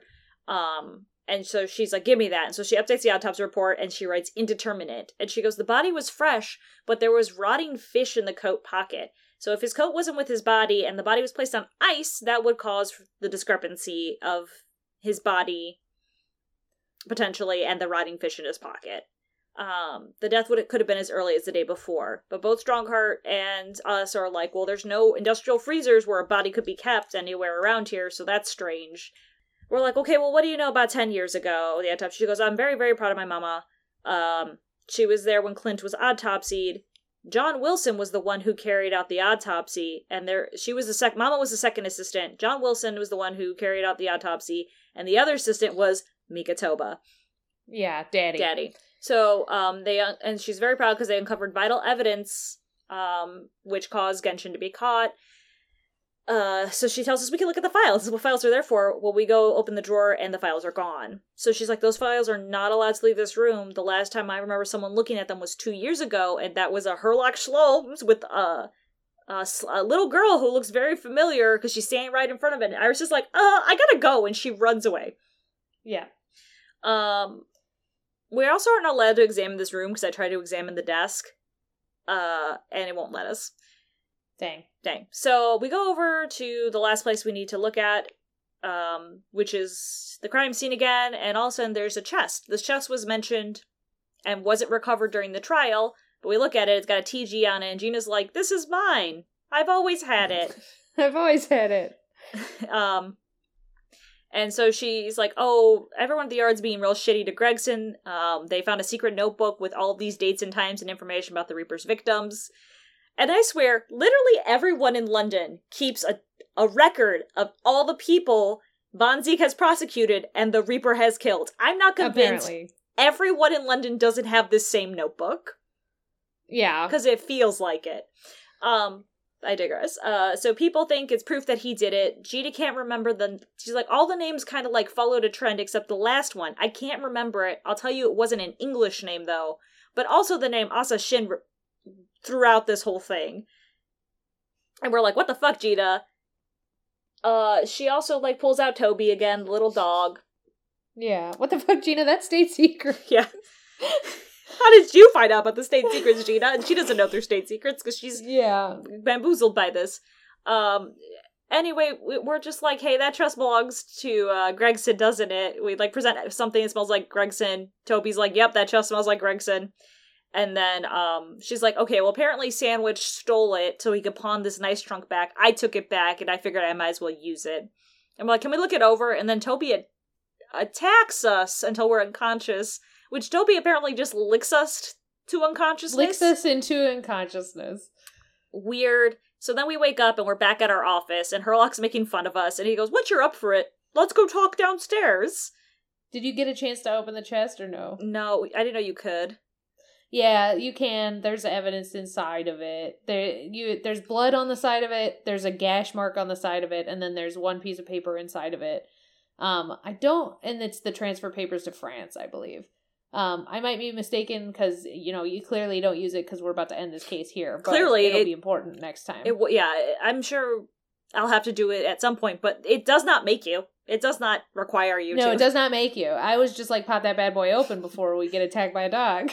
right? Like Yeah, no, I did not open it. So thank you for opening it. Um, so we go downstairs, and lo and behold, this is where I got mad. this is where Michelle got mad. This I is where I got mad. I deduced the entire scene instantly, and then I had to do in a dance of deduction. So That's not the problem. I it's not that I was that it was not revealed to me. Mm-mm. It was that everyone is so fucking stupid. correct. Yeah. Uh, no, I and- understand why. And that I you do you want to describe it? I will go Daddy could be dead. It is not clarified to us until the end of the scene that Daddy is alive. Yeah, um, I didn't think he was dead. Okay, so you walk in and there is a man, which is very clearly Professor Mikotoba. Daddy's on the couch. Yeah. He's wearing the Kazuma mask, covered in the doily.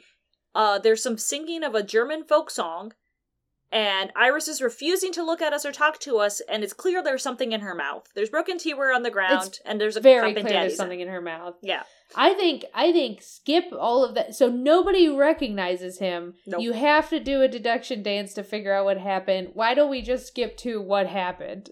Um, and so yeah, we do a deduction dance. Herlock is fucking wrong. And so uh, what happens is Herlock opens the big chest that's been locked this entire game.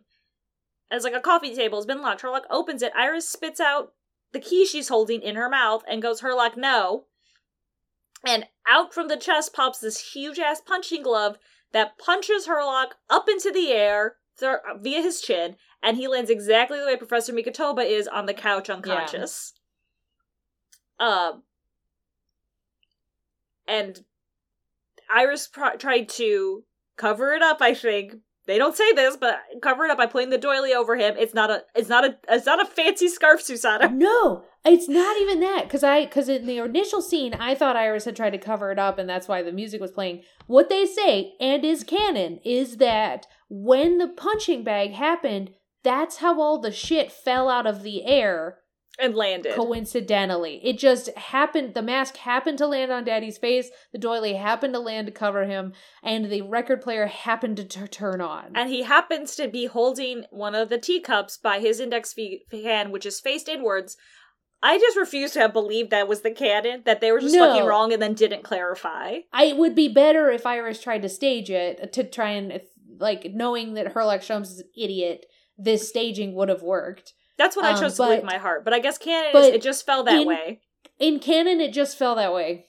Um, and then the record player eventually stops, which is fucking great because it was annoying. Um, um, oh, so Herlock is like wakes up and he's like, "I'll take Daddy upstairs so Iris can talk to you." Um, and so she's like picking up a tray, and and we're like, "Hey, wait a second! Under that tray is the case file from the from Klint's autopsy. yeah, Klint's autopsy. Um and so she's like cries and says she's very sorry. She took it to she took it those 2 years ago. Um and she said that because she read all those case files that are in the trunk along with the punching glove apparently and she recognized the handwriting um and the autopsy report because it matched all the files in the trunk she matched she's like so she was at the autopsy with sherlock she's like oh my god that's my daddy's handwriting but the lady's like you're not allowed to take this paper out of here um and you're never allowed to look at it again actually so she stole it because she wanted to compare the handwriting she actually had never known her father's name she only knew the stories because he doesn't use his name in any of the stories in the case files in the trunk so Mhm. at the end of this autopsy report is the name john h wilson which is how she decided to start calling herself iris wilson Yeah. and what we do learn is that um And Iris says, I'm going to go give it back. And Susato's like, I'll hold on to this. We can go give it back together. And Herlock's like, I will go with. And then Susato goes, What the fuck is the meaning of this? Well, first Iris is like, I have to go water my herbs. Yeah. And so she leaves the room. yeah, she leaves the room. Susato looks at it and goes, Mr. Holmes, what the fuck is this? This is my dad's handwriting. Yeah, I know it this- anywhere. This is Professor Mikotoba's handwriting because he was the assistant to the coroner, and so it makes sense he would have written everything down. Yes. So it makes you so, but Susato asks the real question. Hey, is, like basically, is Iris my sister? Or are you her father? Because she thinks all these case notes are written by her father. And Herlock goes, "Yes, I did tell her that," which to me means no, he's not. Because Mikotoba's going to say, "I owe her an explanation. Let me explain to my daughter." Herlock's like, "No, no, no, we must leave." Yeah, they yeah, because Danny comes down and and Sherlock whisks him away before he can explain. Yes. So what we learn is Mikatoba and her Sholmes are the adventures of Herlock Sholmes. Yeah, they are the famous duo 15 years ago and so it wasn't wilson who was hanging out with herlock all those years ago which is why Mikotoba earlier was like i'm pretty sure that wasn't him yeah. I I mean, Iris is his kid. i don't know We I mean, it can be revealed that that's different, but I'm mostly asking the question: Who did he fuck? Like, right That's i mean what I- you're asking because susato's mom was dead at that time Right. And it was well, Susato's mom dead also was in Japan. He came to England and fucked somebody and had a kid. That we assume. Wh- what we do learn from this, though, is that Herlock Sholmes is the worst daddy in Ace Attorney. Continuously I think it is very clear that he wins the worst daddy in Ace Attorney award. yes um susato says daddy go with herlock i'll talk to you you can tell you can you can explain this later and that's the end of the case that's the end of the Yeah. case That's the end of the case. We don't we we're geared up, I guess. Yeah, I I think it's going to be revealed that Herlock Sholmes is the worst daddy. He lied to Iris. Yeah. Mikotoba's not her dad either. he- Well, no, he didn't. He didn't tell. Like, I don't know where. Maybe it was an offhand line. I'll have to replay that scene.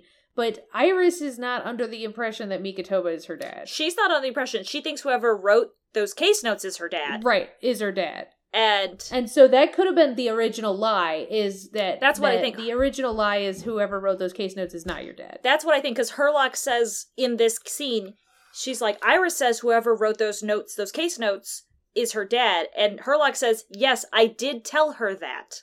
That's what I told her. Yeah, that's okay. what I told her. So that's why I think that's the lie here. Is whoever It- he said that to give her something, It very well could be, Or it's Um, him. I he's I the think dad. it's if I think it doesn't matter who's the dad at this point. Herlock Sholmes is her father figure, and he sucks at it and is doing damage to her constantly, forever. He's constantly. awful.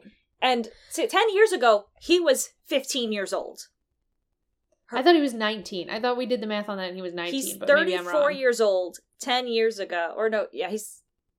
I looked it up again at this case because it's like ten years ago he was in his teens. He was in his mid to late teens. Yeah. Um, and he's hanging out with your dad. He's hanging out with your dad, which makes no sense because all he would have been doing is autopsies.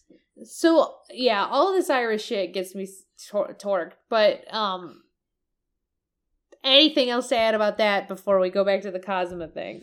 Uh, no, I that'll get revealed. Um, my overall f- feelings about this whole case is that I can't believe they made this two games, and I think I'll just rip this apart later. But basically, is this is this is an incomplete case because it's feeding into the next case. I do, it's the most filler case anything has ever felt. Like we shouldn't have a case break here. We should just go straight in. And a lot of this was re- repetition and filler. Yeah, they keep saying the same shit over and over and over. They say what happened in the trial over and over and over. Like the second investigation day, o- only half of it is new content at all. Yeah. So that's I'm very frustrated that there's two Ace Attorney games, and this is very clear that they probably were going to have one game, and when they realized they had to split, they were going to split it into two. They stretched poorly, and that's all I'll say about it for now. Yeah.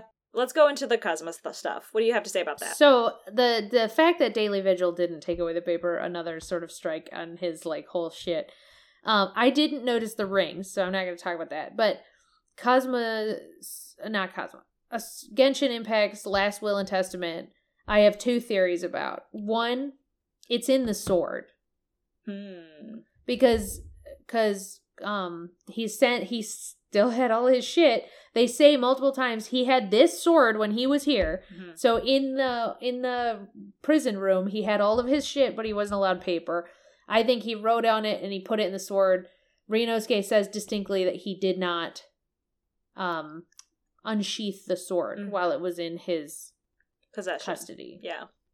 Alternatively, Genshin Impact wrote hate mail to his own son. and that was his final weapon. I don't think it's that. But imagine he had to give this piece of paper to somebody to post in a couple of years to send hate mail to his own fucking son to create the son that would have a vengeance and go to England and avenge him. From what we know about Genshin, I think they're equally likely. I think from what we know about Genshin, he wouldn't do that. No, I don't think he would do that either, uh, which is why I think it's probably still in the sword. Uh, but uh, wouldn't it be funny though if, That would be so funny, and I would believe that of many, many other characters in this game. that they would write hate mail to their own Yeah, child? You're telling me Stronghart wouldn't do that? Dr. Sithe wouldn't do that? Um, Yeah, I know. Yeah, to motivate them to do. It's a real Manfred play that that move. Yeah, it sure is. But, like, I, what we're being set up to believe is that the professor was actually framed. Yes. And it is very unfortunate that he was framed and hated all this time when it's clearly Lord Stronghart who has been doing all this shit. I mean, the big mystery that I still, you know, will crack it next case, but I feel like it's going to be pretty unsatisfying is the dog.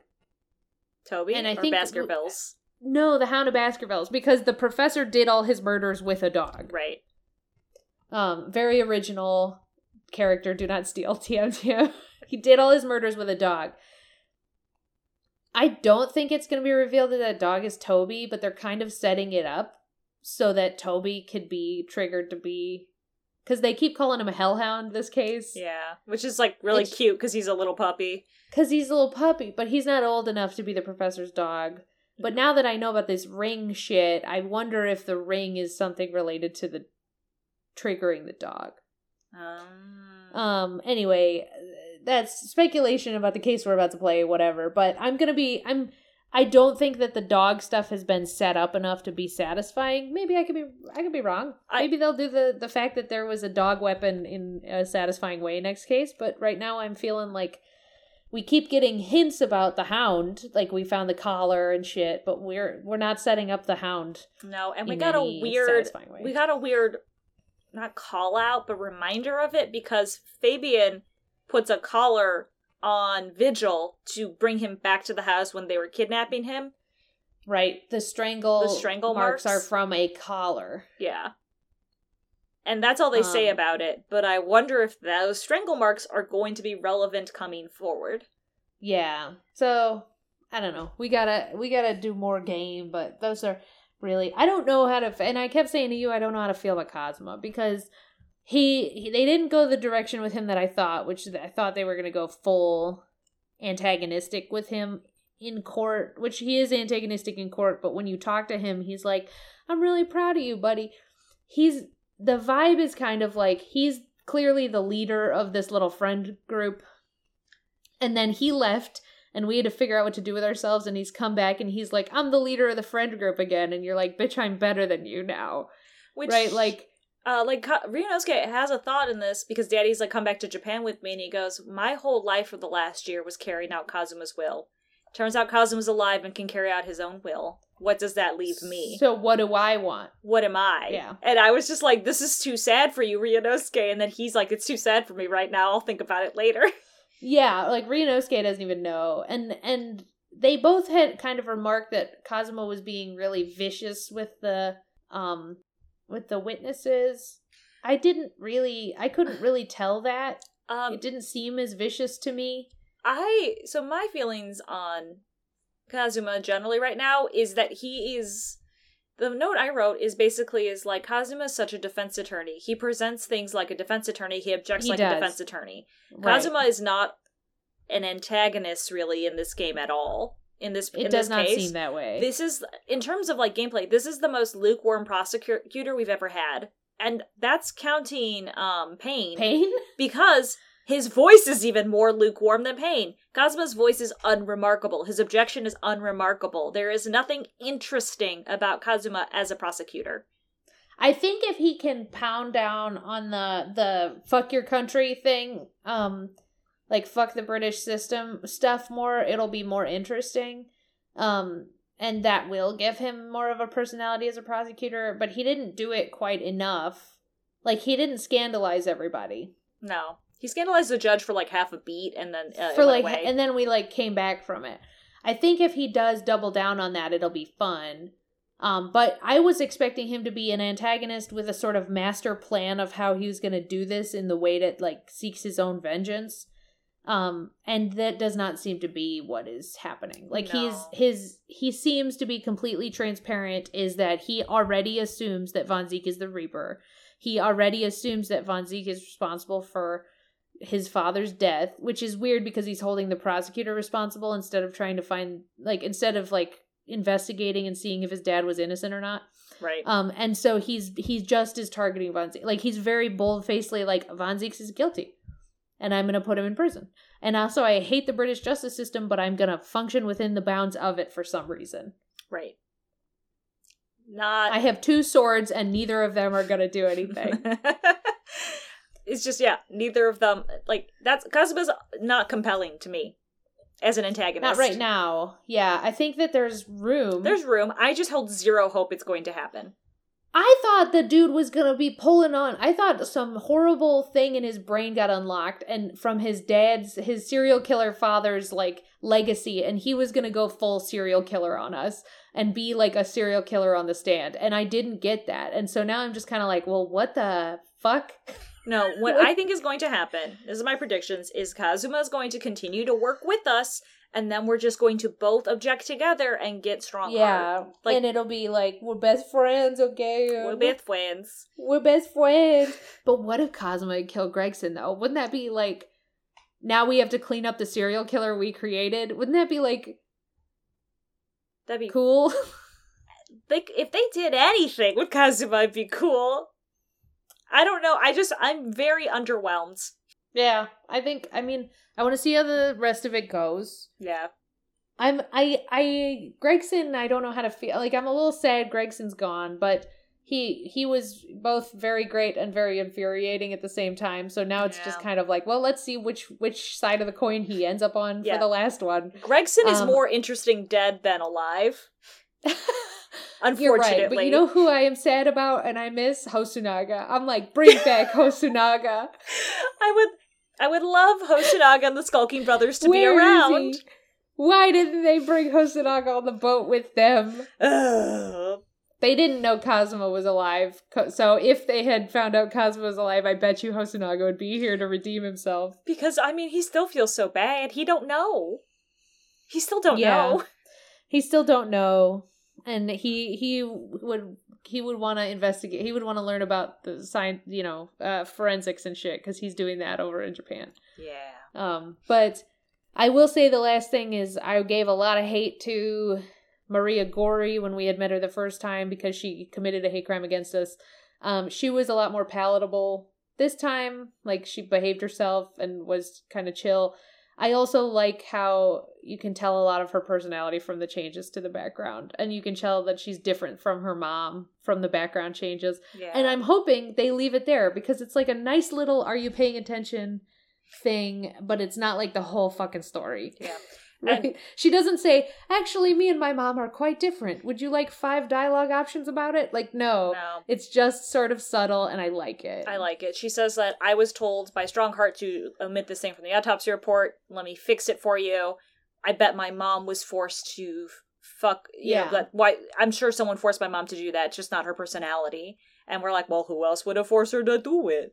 Um, and and we're also like, don't go down the same path as her. yeah, and she very clearly doesn't want to do that. So I think that's great. Um, I I like her a lot actually. Um, and I think the hate crime is the unfortunate side effect of this game. Not that it's forgivable, because I'm not saying the racism is forgivable by any means. I mean, we we do have to segment it s- in order to come like fucking play the game. That's Yes, so we can. Se- It's the same with the warden, the governor warden, it's the her. same with the warden. Everyone has to be a little bit racist at first, and then we can have a conversation with them. I don't like it; it's bad. But once we get through it, we can then continue. yes, exactly. So I, I'm saying both of them are unforgivable, and I'm I'm sad that they they they force these characters to do that to us, the game. But I liked both of them a lot. I hope I kind of hope we don't get very much more of them because I don't want anything bad. To, I don't want them. I like them now, and I want to leave them on that positive note. Yeah, I hope it just stops there. But we're probably gonna get Caden. I think like they're undeniable. Caden seems to be Irish or Scottish with his his Yeah, his um, in text accent, but like I like him. I hope we get like I hope we continue liking him. yes, Is what I'll say. and yeah, like the the the the redhead bros. Uh, you know, I I like them enough, but they're not they're no Skulkin brothers. They're take 'em or leave 'em for me. Yeah, they're no Skulkins. Yeah. Um, but you know, refreshing to have several characters we enjoyed in one case. You're right. You're right. The only other thing, and I think I won't be able to fully articulate all of this, is my continuous decision of if I like Susato or not. Um, she, in this case specifically, back and forth, goes from being like the Susato we have come to like work with and love and enjoy, and then the Susato who's teary eyed and is in love with Kazuma, kind of, sort of, strangely. I yeah, I feel like they keep the only metaphor I can sort of comes to my mind is they keep hitting her with beams and sometimes they hit Susato with the like dumb fucking idiot beam and and sometimes they hit her with the like you're only you're the only girl in the game and Cosmo's so cool beam right like when when her dad is passed out on the couch there is no reason she should not be like that's my fucking dad Because that's what I did. but they hit her with an idiot beam for the the duration of that thing. I don't like. I don't understand. I like who Susato is supposed to be. I don't like it when she's hit with these weird beams. It's it's really I find it extremely frustrating. Like when she's like, "That's my daddy," and he's like, "No, it's the king of Germany." She goes, "That's my fucking dad," uh, and her, Herlock backs down because he's a fucking idiot. But that's only after we take the mask only if we off him. mask it's off not him. when we enter the room. No, it's not. Which is what I, the player, was able to do. Yeah, well, when we enter the room, I thought Mikotoba, I thought Daddy Mikotoba was poisoned. because he's holding a teacup. So because he's holding a teacup and Iris is always doing weird shit with tea. I thought she poisoned him. I had that thought briefly, but um, I assumed he was still alive because we started a dance of deduction. Well, that's what I was talking about with tonal. Is Yeah. like if they wanted me to think he was poisoned, the tone of it with Sherlock fucking I was like, yeah, you want to add some whimsy to this before we reveal he's dead? Like fucked up. And then like Gina coming in and being like, Inspector Gregson's dead, crying. Fucking whimsy, Sherlock Holmes' blue hair fucking bouncing around in the background. Like the tone like No, it's bad. they're not making me feel things the way they should be. Like, we've been with Gregson for two games. Presumably, we're supposed to be sad that he's dead. So when Gina, another character we like, has run in and told us Gregson's dead, we should be shocked and sad. And instead, I've got fucking blue hair manic pixie dream girl, girl her like shows being like, "Let me put my coat on."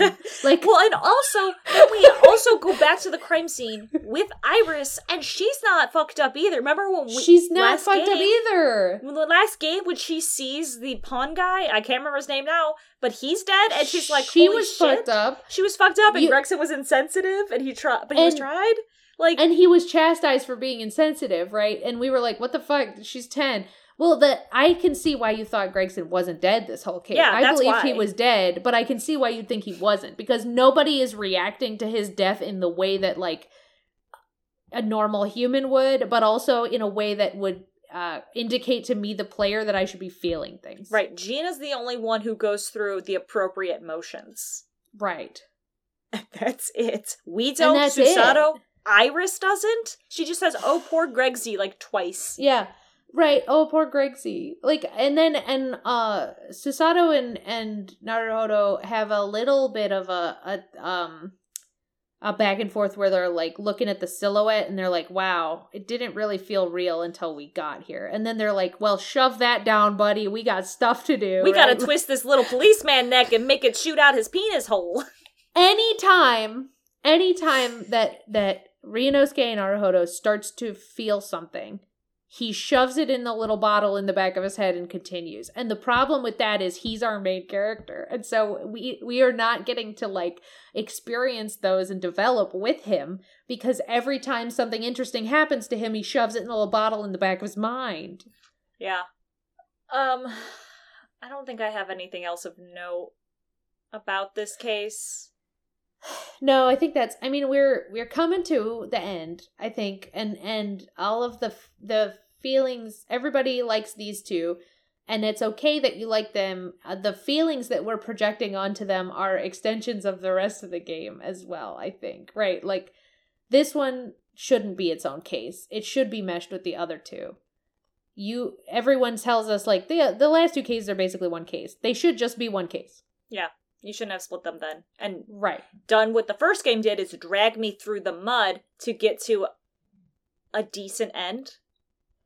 I think we're headed there. I think it will end. It's just now a question of whether, like, I think it will end it bombastically. It's whether it's going to be satisfying or not. right. I think is the test now. and I just like I and the, the reason I also got very frustrated during this case was because I everyone we've ever talked to and people who've emailed us have said, "Oh, but like you can't like you need all of these cases in order to like once you get to the end you can see why, right?" And all I could think is, "Oh, cuz Giselle Brand is Asha Shin, we still could have done this in one game." And then We I'm still could have had her be the villain of the last case in the first game. I swear to God. And then I was, and then so I'm going through all the beats in my head while I'm playing this case because they're repeating themselves ad nauseum, and I'm going like, oh, those cases didn't have to happen. I cut the. So then I started redoing the games already in my head, and I'm just gonna not like. We'll save that for I think a big debrief. Well, we'll do the last case, and then I'm sure Michelle and I will do an episode of Stephanie and Michelle redo Great Ace Attorney. Yeah, I I think we're gonna need a you and me debrief and then a Kevin debrief. Um, Kevin is gonna be an apologist for this game and advocate for it being good. Uh, and that's fine. We kind of need that energy. we kind uh, yeah, and I mean, we'll see what happens. I mean, I think we're gonna we're gonna f- come up with a way that this all could have been one game or at least two better games. But I- I don't want to be that negative. I'm just really mad that people had told me I had to suffer in order to achieve this ending, and I'm telling you I didn't. But we'll see how the ending goes, because maybe there are more Yeah. pieces that are required that I I've think not sort of. seen. We're, I think I'm I the, the I'm excited to finish the game. At least maybe I I'm not dreading playing it anymore. There you go. Well, that's good. I may be alone in this, uh, and it and it helps that somebody in my household is forcing me to play. I don't have that. yeah, you don't have that. I'm a, Uh, but I'm alone with my laptop taking notes and having to stop every three minutes to type. yeah. So Come over, play with me. You'll have to stop every three minutes so I can type my lengthy paragraphs. That's all right. That's okay. It's worth it. It's, that's all. That's I think that's the other part that we've expressed before is very frustrating. Is I have to we have to spend and Michelle is taking notes for other games, so I'm not complaining that it's me doing it because she's had to live this before too. It is the complaint that I have to sit there and really ruminate on every beat, where the casual player does not have this happen to them. Yeah, it's it's homework for us, but at but at the same time, even if we weren't taking notes on it, we wouldn't need to be reminded every five seconds of what has happened five seconds ago. it's it's within the same case flashbacks that piss me off. It is the same three dialogue options. Tell me about yesterday, tell me about 10 years ago, tell me about yesterday, tell me 10 years ago. I'm racist. Yeah. Please talk to your dad first. Okay, I'll talk to you now.